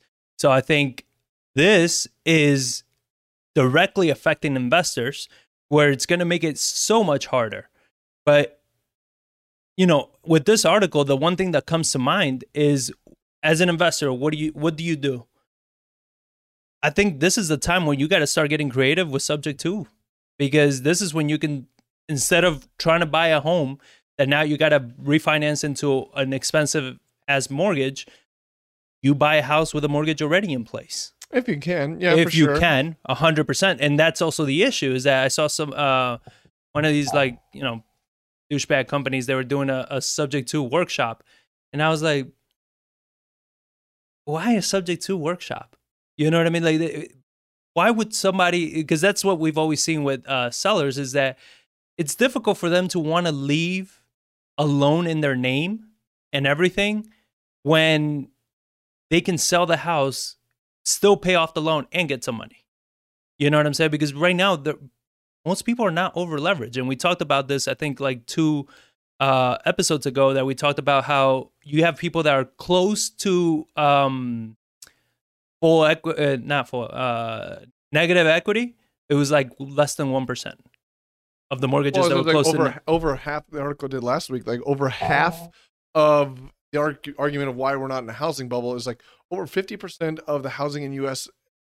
has over fifty percent equity in the house, Yeah, and like thirty eight percent is free and clear. Like there's still a ton of equity that is not being tapped into um, on some of these properties. So Yeah, I, I think uh, I think it's exactly that. They they are targeting uh, investors specifically. We have it. We're seeing it somewhat. I don't think it's that they're targeting investors per se. They're just they're trying to slow the real estate market down. That's what they're Okay, trying to but do. that that's what I mean though. Like eh, they're trying to slow it down, but not they're not trying to slow down people buying real estate. They're trying to slow down investors buying real estate because they keep increasing and helping out more people be able to afford real estate. yeah. You know, now interest rates for the 30 year mortgage is uh 3.06%, I believe. It went up again, so it's it's stayed so far for the few weeks uh, above 3%. Um so that is going to make some mortgages a little bit more expensive depending on what you're qualifying. Now you add all these extra fees for for buy and hold for investors and it's going to make it harder.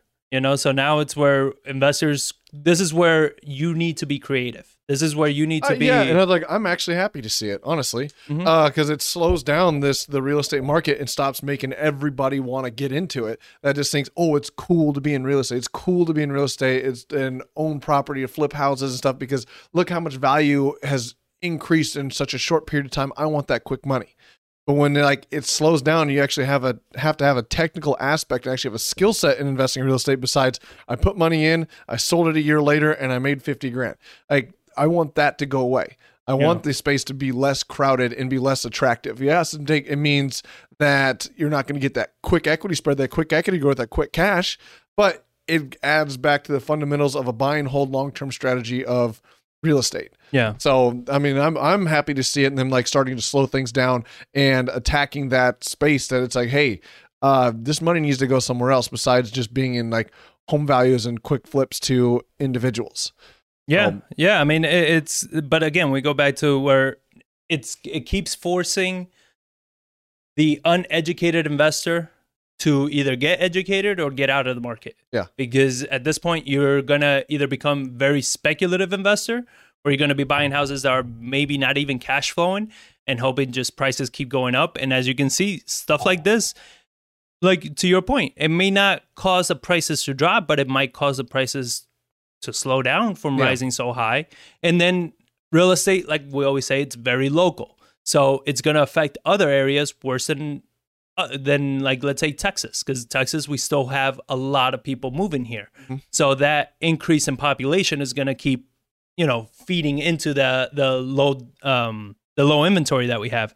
And I was trying to find a more recent article, but just on the on, on this one alone proves kind of the point is that from 2008 to 2018 the amount of homes owned by investors doubled the amount of investors buying homes doubled The amount of homes owned by investors, the amount of investors buying. the amount of homes owned by investors Okay. so uh, the amount the amount of homes owned by investors right doubled from 2008 till 2018 that's not accounting the last two years that we keep Yeah. you know it's been going i would imagine it kept going higher and higher It doesn't count any of our properties we bought. Yeah, we're not here. Um, so you're looking at that and you're seeing that a lot of the inventory there it's a large percentage of the inventory is being sold to investors. You know what I'm saying? So now you hurting investors. Well, you putting this out is going to hurt investors. Is going to hurt that. So there might be more inventory available. Yeah. So yeah, I mean, I, I thought that was a very interesting thing, and we were talking about it, uh, like what that's going to do, because we have investors. Uh, part of that mastermind that they were like, yeah, I use Fannie Fannie loans, FHAs to pick up my rentals. Well, time to find maybe some private money lenders or get creative, or you know, because you- or you just realize it's like, hey, you're it's just going to be less profitable. That's just how it's going to be. you So have, you have to have more money on the deal. Or you have to, yeah, you just have to have a longer term approach, a longer term strategy for it. Nobody wants to see paying more for it, but it's also like the reason you're paying more is because you already own 10. 15, Well, and that's what 20 I find crazy is how many investors do we speak to that leaving money in the deal to them is is not investing. They're Yeah. like, oh, I didn't get into this to be leaving money in the deal, and I'm like, I didn't get into this. You didn't get into this to invest in real estate. Like, Yeah. what the hell are you saying? You understand? Like, when you're investing in real estate, you need to be investing in real estate. As long as the numbers make sense, your valuation makes sense, everything makes sense. Like, what are you saying here? You know what I mean? Like you have to understand that it's like, yeah, some properties you're gonna have to leave some money in. You understand? But it doesn't make it a bad deal because you're having to leave money in. And then what I find interesting is people have been struggling to generate deals. Yet nobody wants to do any type of marketing.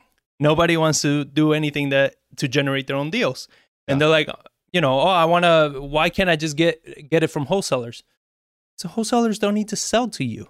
You're you're a smarter investor. You're trying to buy properties that make sense, Yeah. and invest and wholesalers are finding investors that are willing to pay substantially And that's more. what I'm hoping this does, is disincentivize people from just like jumping in from all over the place that like, oh, I'm going to become an investor and start buying up these properties when they like, they, they're say they're in tech and they got a bunch of money and they're going to start Yeah. buying two, three, four, five, six houses and stuff like that, diversify. Like, I'm hoping it scares that buyer out of the market because they're the ones that are uneducated, don't know the work, they don't know the market, they don't know the process, but they're willing to just trust somebody else's numbers and they put their money down, which artificially inflates prices to a point that it's just like it just doesn't make sense for somebody that makes a living only on real estate or in the local market because that's where I made the coins like who is buying?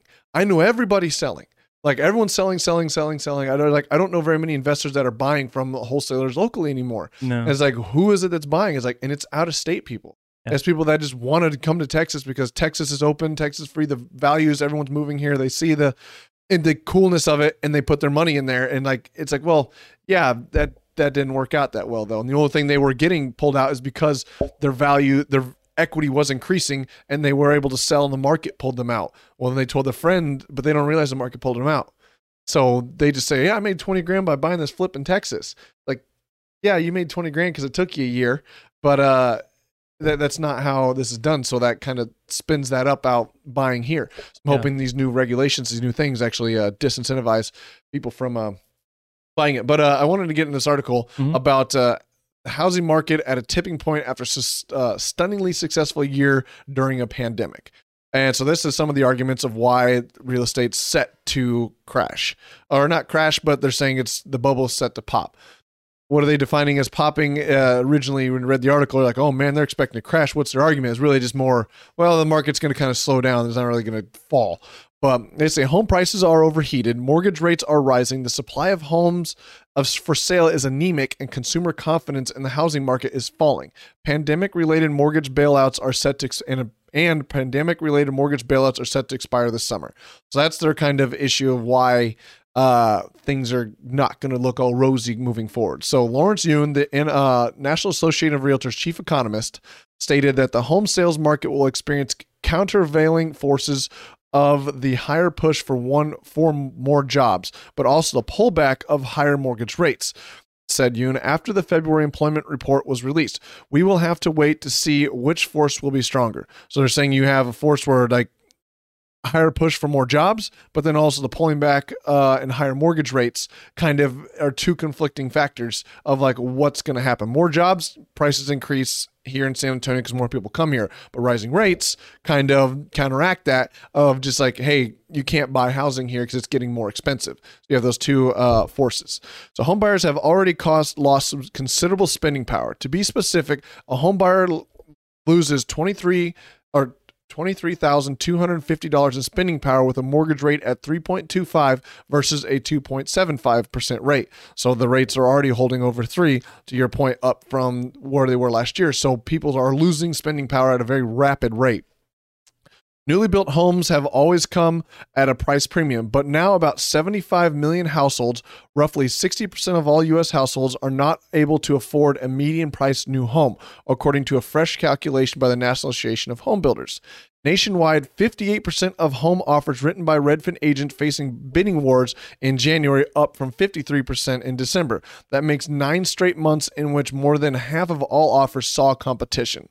Higher prices have added about 26,000 to the construction cost of the average new home, according to the National Association of Home Builders. As a result, some builders, including several of the nation's largest, are actually slowing production, not speeding it up, hoping prices will ease soon. The number of single-family home permits permitted but not started jumped to 9.6 in December and was 28% higher than a year earlier. So builders themselves are saying like, "Hey, these costs are ridiculous. It's already added 26,000 to the cost we're just going to slow production. Now that's but you have this massive buyer demand and so you see competitive offers coming in and prices getting so high with rising mortgage rates. That's why they're just saying like, "Hey, things can't continue this way."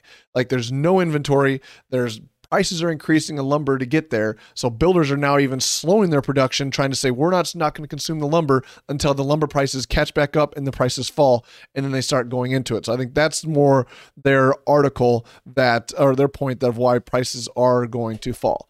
Well, and then they're kind of doing what the oil industry always does, where if prices are starting to drop, they decrease their inventory. They re- decrease how much oil they're putting out in the market to get oil prices up, so they can start turning a profit. So it seems like builders that can afford to do so are, and we've seen it where we were looking at buying some lots where they're buying all the lots up and just sitting on them.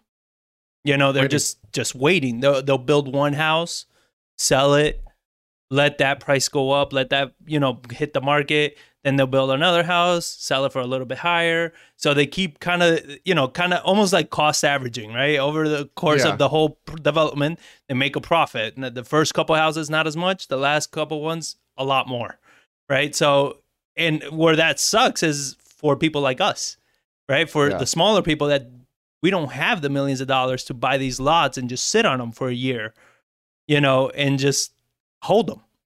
You know, it requires a lot of money to be able to do stuff like that. So, um, I, I, I think the whole headline obviously is to capture people, but I don't think that the market is going to crash. I think it's going to or prices, housing market is going to is in a bubble in any form, but it is local, where Yeah. it depends where you live, how the real estate market will be affected. Again, if you're in Florida or Texas, where we're having a large influx of people coming in consistently, you know, because we keep having more and more companies coming to Texas, more and more businesses. Those businesses are going to need people, right? Yeah. They're going to need talent. So the more you see that growth, it's like, well, there's still demand. Yeah, and know? it's one of those too, but it's also moving to Texas and Florida is going to become less and less attractive because they moving their company here for tax advantage and things like that, but then they can't get people here. Like they're they're trying to move their companies, but like the housing prices were cheap two years ago, Yeah. but now values have gotten so hard and so competitive. Like our people can't physically buy houses there to move that many people to the area, or and that's another reason like housing prices has increased because these wealthier individuals have come here and are willing to pay, waive contingencies, pay cash, and say, you know what, the house uh appraised at 200 but i have a contract at 220 i will put the extra money Oh, and down. what what about that property that we have our, our friend here that he was going to list for what was it 160 165 and you're like yeah it originally we went in 160 it was going to put it 169 i was like dude like you're at an in demand price point. Yeah. like there's no housing like bump it up a little bit see see what happens.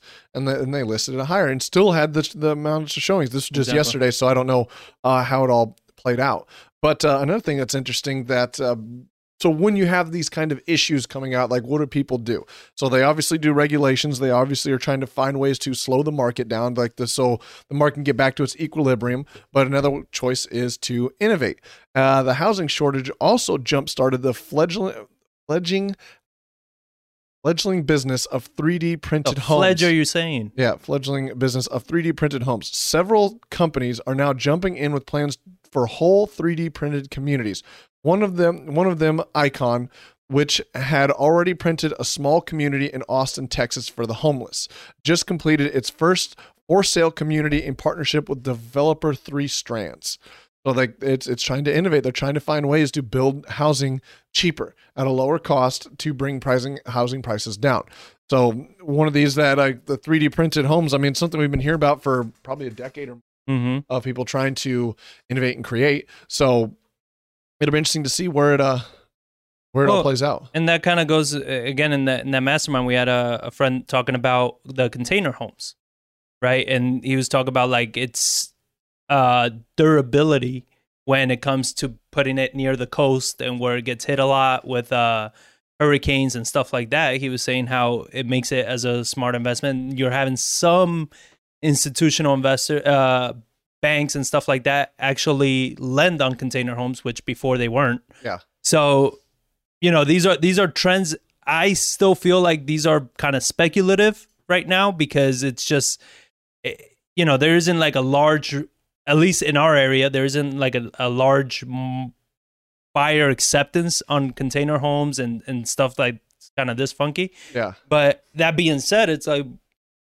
as soon as banks start accepting it and start lending on it it will become something Yeah. you know and then you have the 3d printed home so properties can be put up a lot faster properties Yeah, can so be like built they, a they lot want they want cheaper. the big house on a big lot and everything like that, but it costs five hundred thousand dollars. But you can get a container home, get the same style of mortgage at the same significantly less of a cost of two hundred thousand, and you can get that same type of financing on it. It's like, well, I got to live somewhere, so I'm going to take that.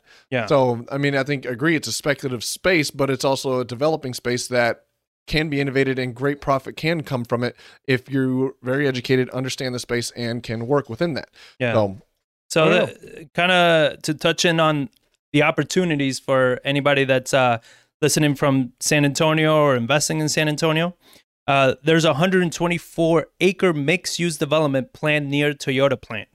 So, as builders continue to tap into the potential of the South Side with new local jobs on the horizon, a proposed mixed use community could bring hundreds of homes and apartment units, as well as some commercial space near the Toyota uh, manufacturing plant. And the new zone, zoning this uh, the new zoning decision that's going to be made on April 4th would allow developers to build a mixed use project on the site with residential, retail, service, and office uses, as opposed to being tied to single family homes on lot sized at a minimum of 15,000 square feet. They were capping these off at a lot size of a minimum of 15,000 square feet. Talk about a lot of land that's just being wasted there when right now they're building homes in lot sizes of like 0.08. Yeah. You know what I mean? Fifteen thousand. What is that? About no, no, less than more than that. Yeah, it's uh, like what would- I think so 43,000 is an acre. thousand. So over a quarter acre. Yeah. So, you know, so that was the requirement before. Now they're they're rezoning where they can pretty much just build as however they want to use the land. 0.06 is the 0.04 is where it's like, yeah, you got a 10 by 10 backyard. Yeah, well, you might not even have a yard at that point. It's just like that that um very condensed space of you know just vibrant living where you have shops, you have everything. It's its own community. So they're talking about 5.27 acres of commercial land, 255 multi-family units on 14 acres, 467 single-family homes at four to six units per acre four to six units per acre single family homes so That's what it was, or that's what it is. no that's what the plans are that's what they're proposing so they're proposing four to six houses on one acre of land so a quarter acre and under. Huh? So quarter an acre and under per Right. house. totaling 58 acres, a trail surrounding and moving through the property. Several new resident developments have been in the works across Southside throughout the last year. The zoning commission approved a zoning that a zoning change Tuesday for Laredo developer planning a community of 530,000 single-family homes near Southside Lions Park. The commission approved a zoning change in January for another single family project as part of the community that would bring more than 800 homes to a, a 127 acre site on Mickey Road. Also, I looked up Mickey Road and it seems to be around that Toyota plant area. Um, Yeah, a lot of development in south side. Well, the land was just significantly cheaper down there. Yeah, and then you have Vida, a two hundred and fifty million dollar master plan community just north of Texas A and M University in San Antonio's Southside campus, about six miles northeast from uh, Watson Road project. Broke ground this month. So then you have South Star Communities, the development team behind the 400 acre property, is first focusing on housing geared towards Texas A&M students and facu- faculty.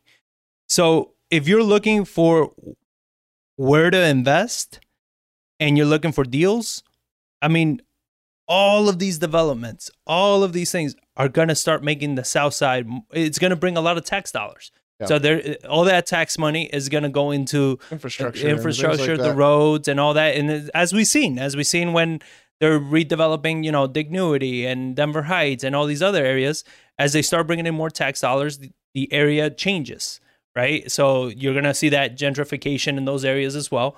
But if you are a buy and hold investor, this is where you can probably still get some great deals. And by great deals, I'm talking about at reasonable prices and that probably are still cash flowing.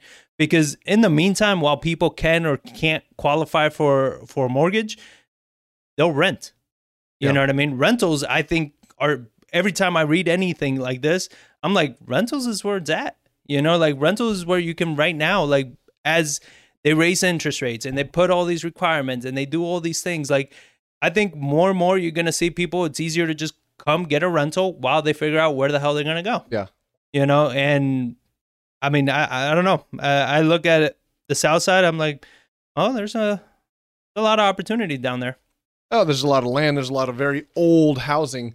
That the thing is, like, you just got to be able to get the house cheap enough to bring it up to current standards. Where a lot of them have foundation issues, don't have AC, they have electrical problems, they have old old. roofs. Uh, like that, there's just old things that were done back when those houses were built that don't pass today. Right. So I mean, for sure, the South Side is something that is interesting. Uh, and traditionally, it was a area of town where that's where you saw people doing only owner finance because like houses didn't go on the market, the values were never there to uh, to be able. You couldn't buy a house cheap enough to put the level of work it needed to be into it to sell it to a retail buyer with a retail loan. But was we always couldn't, we couldn't even run comps in those areas because you would go on the MLS and there was like Yeah, nothing, listed. Yeah, so that this this those values increasing in that side of town is going to be good for the real estate market on that side. Yeah. Um, because I mean, it's one of the things like owner financing, in our opinion, like isn't the best thing when values are pre- No. kind of like it's essentially investing in a bond. It's like I'm selling paper and I just get a debt payment. That's all you do. So I think this is something that's uh, going to be good for San Antonio and good for the South Side because if you do drive over there, yeah, the infrastructure does need a lot of work. Like the sidewalks need to be put in. A lot of those areas don't have sidewalks at all. They don't There's even no have a Starbucks. No curb and gutter, no on the road. So uh, flooding is an issue. Water control is an issue. So with these developments, those tax dollars going into those areas, I will see those areas starting to become more developed. Oh, Uh, and, and I know city growing that way. And I know it sounds funny, but like the, the Starbucks thing is a real thing to keep an eye for because Starbucks and companies like that, they look at economic data to see where they're going to be putting up a shop. I- I, mean, I don't know right now. I haven't been to Southside in quite some time, but when I used to do a lot of the, uh, we used to get a lot of the, uh, leads and deals on the South Side that I would have to go see properties and everything. There wasn't a Starbucks anywhere. There was only one Starbucks in the air for uh, in one of the military bases down there, um, which I didn't know it was a military base at the time until I tried to drive through and they were not having it. Um, they don't have Starbucks down there, and that's because the price point that Starbucks targets is not down there. Yeah. Right. So if you see a Starbucks opening up in an area, typically that means that they have the analytics and the data showing that hey, there's a is gonna- clientele this- here for This this. is going to pay off.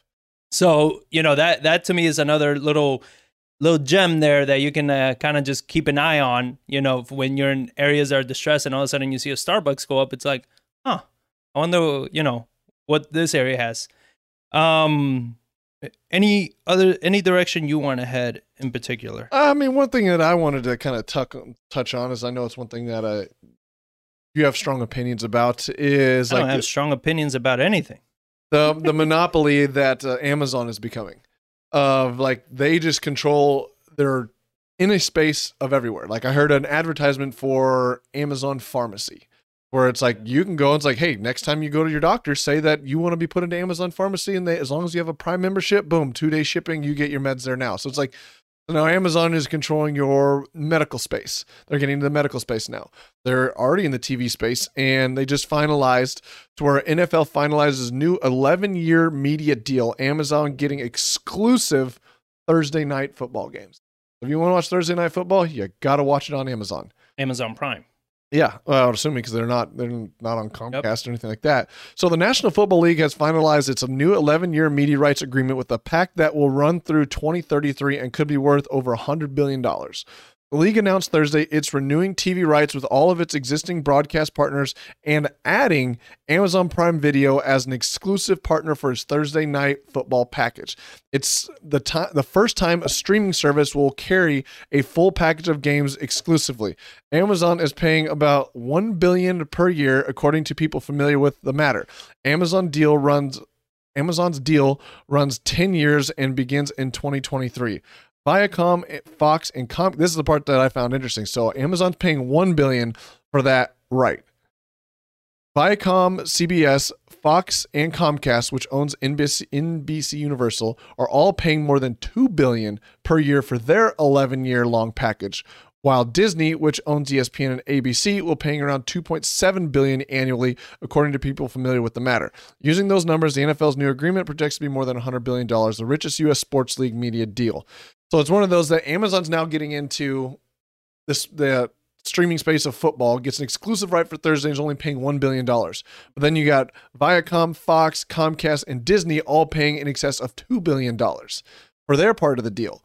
So it's one of those like, how is that not starting to be like preferential treatment in the market because you are who you are? Like, well, we'll give you a good deal, but we're not going to give anybody else a deal.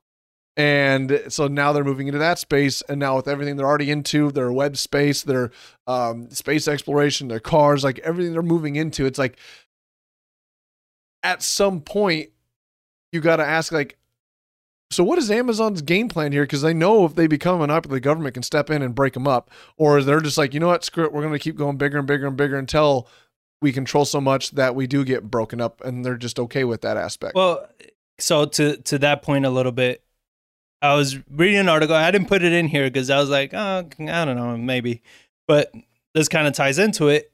AT and T, for a lot of its customer, it gives you free access to HBO Max. Doesn't give you free access; you pay for it in your thing. But It gives you free access to HBO Max, right? Um, California just enforced a net neutrality law, which forces AT&T to now AT&T cannot be given that for free. So now what AT&T is going to do is it's going to shift from giving you HBO Max for free to now uh, whatever you use for HBO Max is going to come off your data plan. So unless you have unlimited internet, it's going to consume if you watch a movie that's supposedly you know 1.5 gigabytes, right? Yeah. Uh, which is kind of like your standard 1080, uh, you know, HD movie. It's going to consume 1.5 gigabytes of your Data. data. So you're, you know, to that point, it's like becoming a monopoly. You you still seem to have a lot of the free market and stuff like that that is kind of coming in, and then you can always count on Cal- uh, California to come out with some freaking law to you know fight something. Um, so they're they're coming out with this net neutrality that's forcing AT and T to now start doing that and stop giving away the free service of HBO Max to its customers. And you look at it across the board, how many services? I, I want to say it was T-Mobile, one of them, that when you become when you get a plan with them, you get free Hulu yeah, right? And when you uh, with other, they give you incentives like that. So now then all these net neutrality and all these things I think is going to start making it harder for either some of them to completely dominate, you know what I mean? And we see it in I've seen it in soccer this whole time. So in soccer you have what I used to watch is uh, La Liga. La Liga is the Spanish uh, soccer league from Spain, Yeah. the actual Spanish soccer league. They've bounced around from network to network on rights. It has made it so freaking annoying to watch games. You know, and I used to watch that one, and then sometimes I used to watch the English Premier League or you know the the French league or the Italian league, and this service had rights to this league, that service had right to that league, and next thing you know, I need to have like five different services to watch soccer. yeah. And I was like, this is just stupid. And every year it, it would switch services, you know, and then it will go to this other service and that other service just for that one channel. Oh, we give you 25 channels that are completely pointless. You got to pay $15. Well, that's the way it is right now. I mean, becoming here in uh, and like I fear is Disney Plus has got a new movie, or Disney's got a new movie, more movie coming out, but it's only streaming on Disney Plus. To where like now, like but they charge you. Yeah, Disney Plus charges. No, they charge you. So that's the difference, like between Disney Plus and like HBO Max, right? HBO has uh, the Justice League movie that just came out. I can't wait to watch it. Um, they have that one that just came out. You, as long as you have HBO Max, you Yeah. can watch it for free. Yeah. Disney, on the other hand, like when they came out with that stupid ass Mulan movie, um, they charge you twenty dollars to watch it. Yeah. And now they're Well, that's they- what- they that's what sucks you- is, like, besides now- the membership, yeah. Besides the six dollar membership, um, six. Six ninety nine or something like that. But uh, or that's what it was when it came out a year ago. was six ninety nine a year ago or something like that. But now it's like when Yeah. with all these desegregated platforms like we talked about last week. Like if you want to see a movie, you got to go buy this service. Yeah. You want to see this movie? Oh, that's only been releasing over here. You want to go buy that? You've got to see it over here. To where that's like I'm paying 120 dollars a month just for all these streaming service just to see the movies I want to watch, and I can't even go to the movie theaters anymore because just, they just don't even put movies out. Or like if Disney's got all of that viewership, they're like 100 million people in the first year on their platform. It's like why do we need to give that piece of pie away to all these other distribution companies to play a movie in theaters when we can just put it on our own platform Yeah. and be fine? And it's like 100%. Netflix is going to start doing it, Hulu is going to start doing it, HBO Max is going to do it. To where Well, like, Netflix did it with that uh, one movie that was unnecessarily long. But um, man, uh, with Al Pacino, Robert De Niro, what the hell, The Irishman, The Irishman. Uh, it, it was a big blockbuster movie, and they released it in theaters for like two weeks, and then just released it on Netflix, which was a huge issue. You know, there, there was a huge. Pro- uh, we talked about it here. It was a huge problem, but they released it. It was a premiere movie, and they released it. So that's where like I'm worried where this is going to go. Just like the experience over there, it's like Yeah. everything just bounces around constantly, Yeah. and you can't just stick with one thing, and it's just going to get very annoying. Or it's like, eh, screw it. But I'm, I'm okay with it because I don't watch. I don't No, watch of much course, TV but it's all. just something to you know. Now, one thing that I did want to talk, uh, kind of shifting gears, unless you have something that piggybacks on that. Nope. So shifting gears. Could a coronavirus vaccine passport be coming? oh, here we go. Politics. Last 15 minutes. Let's go politics. Oh, unless you have some, you know, I don't have anything until ten I've thirty. got We can things to do. No, you don't. Um, but they, so they have they're talking about a vaccine passport. Um, this article was actually very interesting because they had a, a point of view from a doctor. where was he from? So some doctor from some school somewhere. Can't remember. Very descriptive. Yeah. Okay. So Dr. Jason Bowling uh, is the hospital ep- epidemiologist at University Health. So here's what the article talks about the vaccine. It says with more people getting the coronavirus vaccine worldwide, a vaccine passport may soon be needed to travel or return to school or the office. So it's not just a passport for you to fly, but even to go to school or to even go to work. They're talking about several organizations and tech companies, including Microsoft, Apple, and Google, are looking into ways to offer these certificates. Mm-hmm.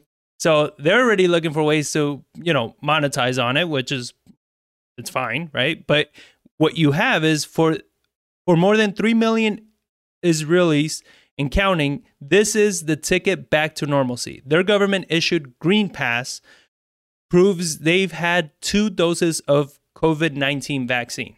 So you have pretty much those uh, countries already are apply- applying it. You have these companies like, you know, Apple and my, where the hell did the article go? Okay. Um, you have Apple, Google, and all of them that are, are starting to push for it because they're pretty much offering the the certificates that you're going to need. So it's kind of like a biased situation and now that they control all the search engines, it's like they're going to dominate the narrative, they're going to dominate everything. And if they start requiring you to get a passport to be able to go to school, to be able to send your kids to school, to be able to go to work, you know, and let I alone mean, they're, travel. they're, they're already doing it here because I know like people have gotten the vaccine, they're given a card that shows that they got that uh, first vaccine. Yeah. Yeah. So, I mean, Bowling had some good points. He says, I think there are some things that need to be sorted out, hopefully for a long time. But, uh, so he says that uh, one problem is not knowing how long how long protection the vaccine lasts. Hopefully for a long time, but it may need a booster. The virus that causes COVID, there are variants, so they can impact how well those vaccines work. And the tricky part is you don't want to give people a false sense of security because these vaccines aren't 100% effective. You don't want someone to say, oh, well, I have my vaccine passport, but they're not taking the other precautions that are still needed, like wearing a mask and social distancing. Uh, then he says, unanswered questions if all three vaccines will qualify for the passport. Then you're going to need an agreement with other countries on which vaccines they're going to accept.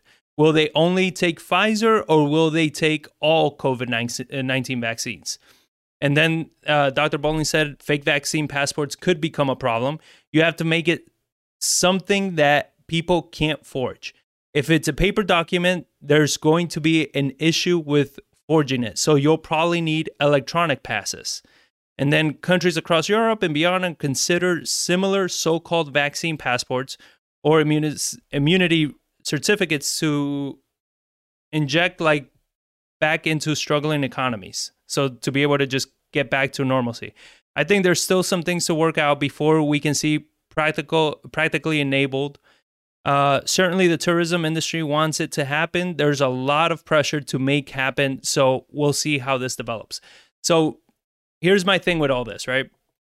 Is one, would you get the vaccine if it's forcing you to travel, right? If it's forcing you to do things Yeah, that I you mean that's need one thing. Like if they they force upon it to where like you can't do anything in the world without having it, yeah, you're gonna have to get it if you want to live that kind of lifestyle. It's like, or you drastically change your lifestyle to where it's like you stay in your house and you never leave. Yeah. It's like they're they very easily could come about that way and trying to force it on. It's like you can't go into a grocery store, you can't get on an airplane, you can't get into a movie theater, you can't go, you can't do anything without a passport or this vaccine certification. So if they wanted to, they very easily could. Where it's like, nope, they will force you to do it if they Well, want and to. then they said, you know, one was talking about it with Val, and she was like, "Well, how can you know? yeah, Will this really happen?"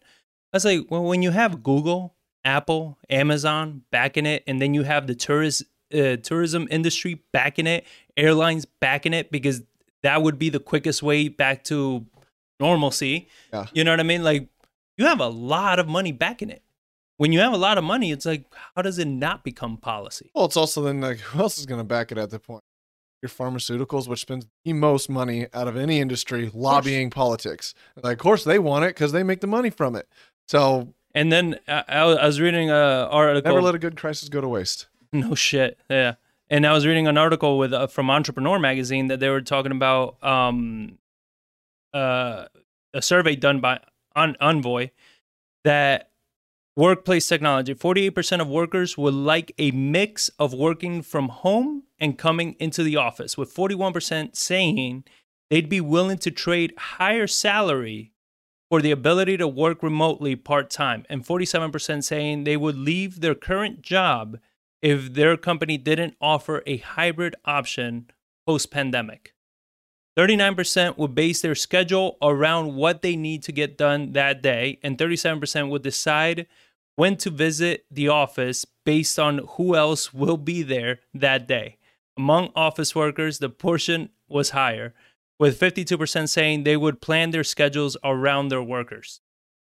So, the amount of people that are just, they want that flexibility now. They got used to it, they like it, they like being home you know they like working from home they like being able to just you know hey as long as i get my shit done i don't need to be working eight hours Yeah. you know what i'm saying so a, a work model that mixes remote work with coming into a physical office to collaborate with others is increasingly looking like the most likely outcome when office life can return to some form of normalcy, with major companies like Amazon and Google saying they'll likely adopt some type of hybrid model for their employees. And then you have uh, Amazon Web Services CEO Andy Jassy, who will take over as Amazon's uh, chief executive in the third quarter of this year. My suspicion is that a lot of these office buildings will start to evolve from being optimized for individual offices or cube space to being hot offices where you decide which day you're going to come in and then you reserve a desk. And uh and he put and then the, you have Google CEO uh Don't even Pakai try. Pakai Google CEO. Pikachu. Uh, so you have Google CEO. The future is just 100% remote. We firmly believe that in person, being together, having a, that sense of community is super important. Uh, super important for whenever you have to solve hard problems. You have to have something new. You have to have something new. Travel giant Trivago and real estate firm Zillow, software firm v- VMware, and cloud computing giant Salesforce have all said they're adopting some type of hybrid work hybrid model for working going forward. So you add the the possible passport requirement, you add that people want to have this hybrid.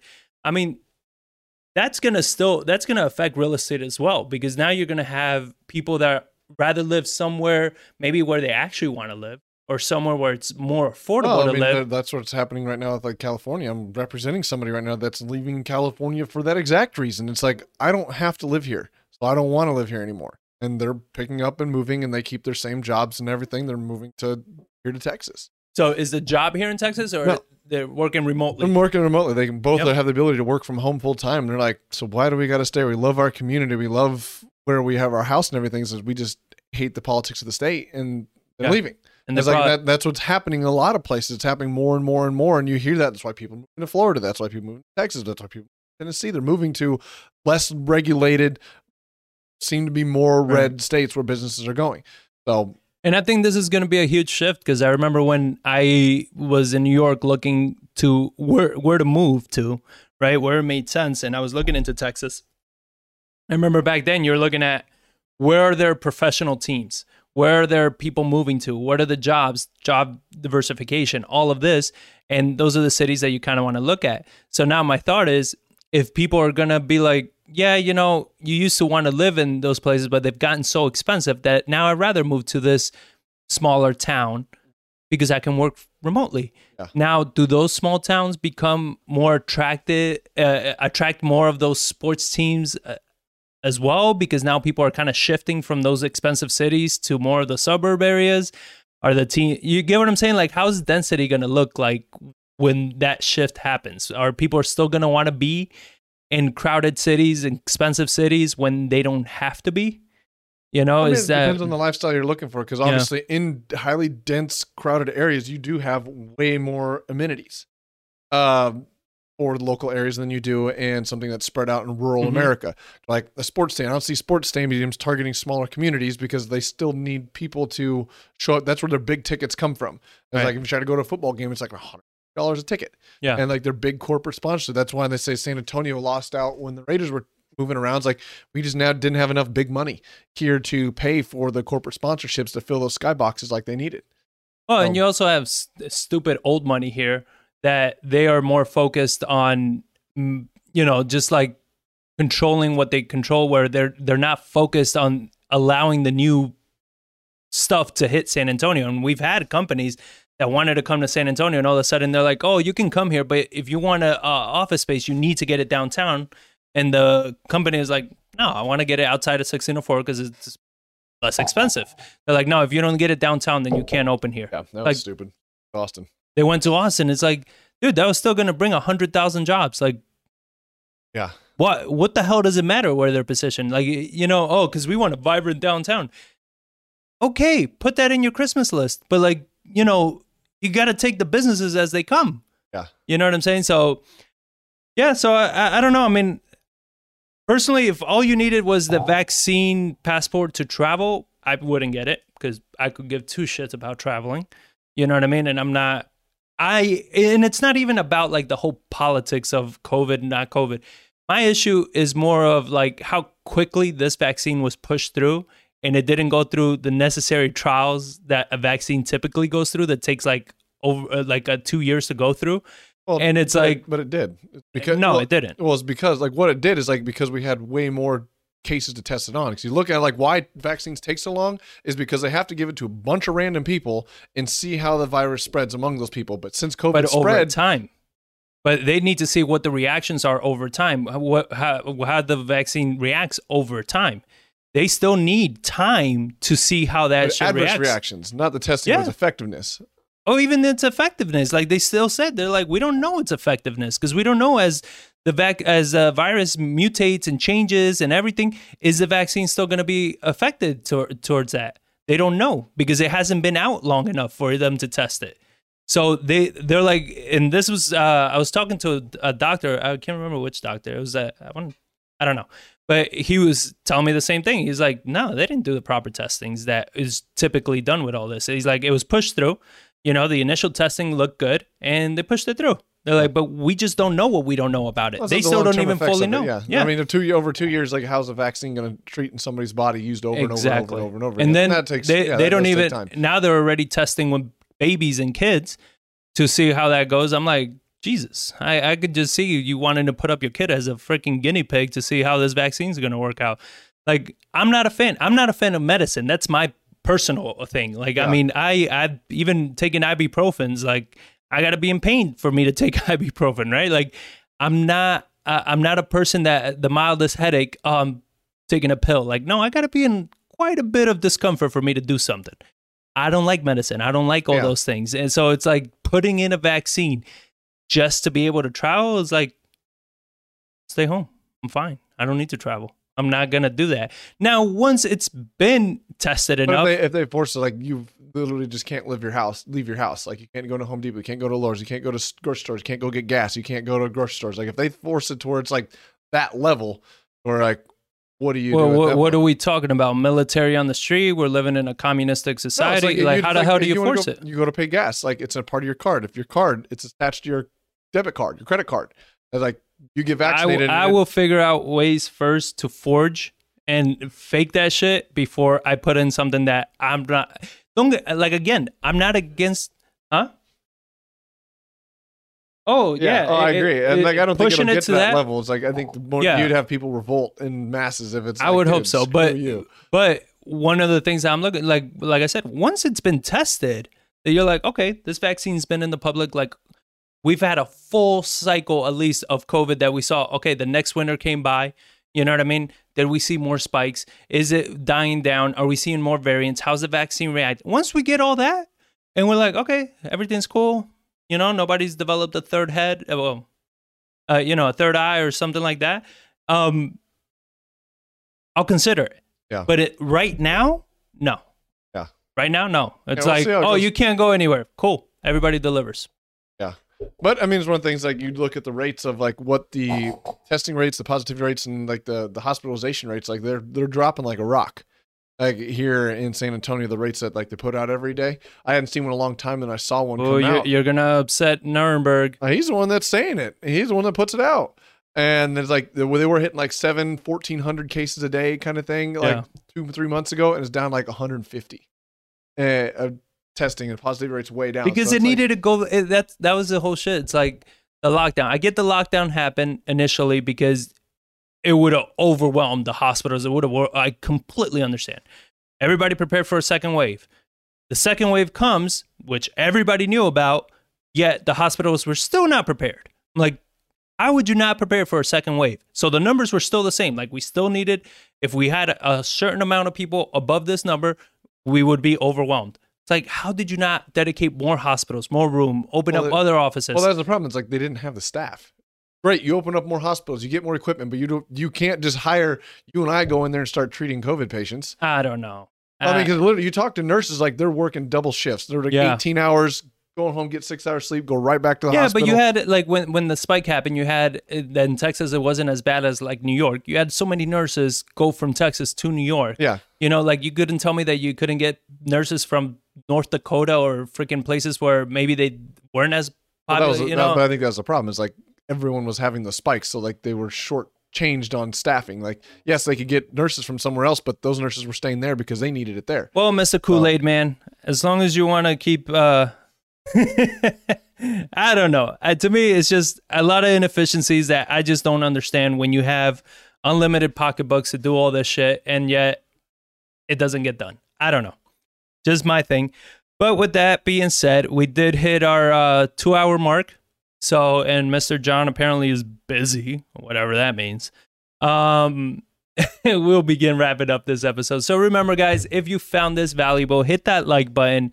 Support us, help us out. You know, if you're if you're liking watching this, share it with your friends, invite people. You know, let them know what we're doing, why we're putting out all this information.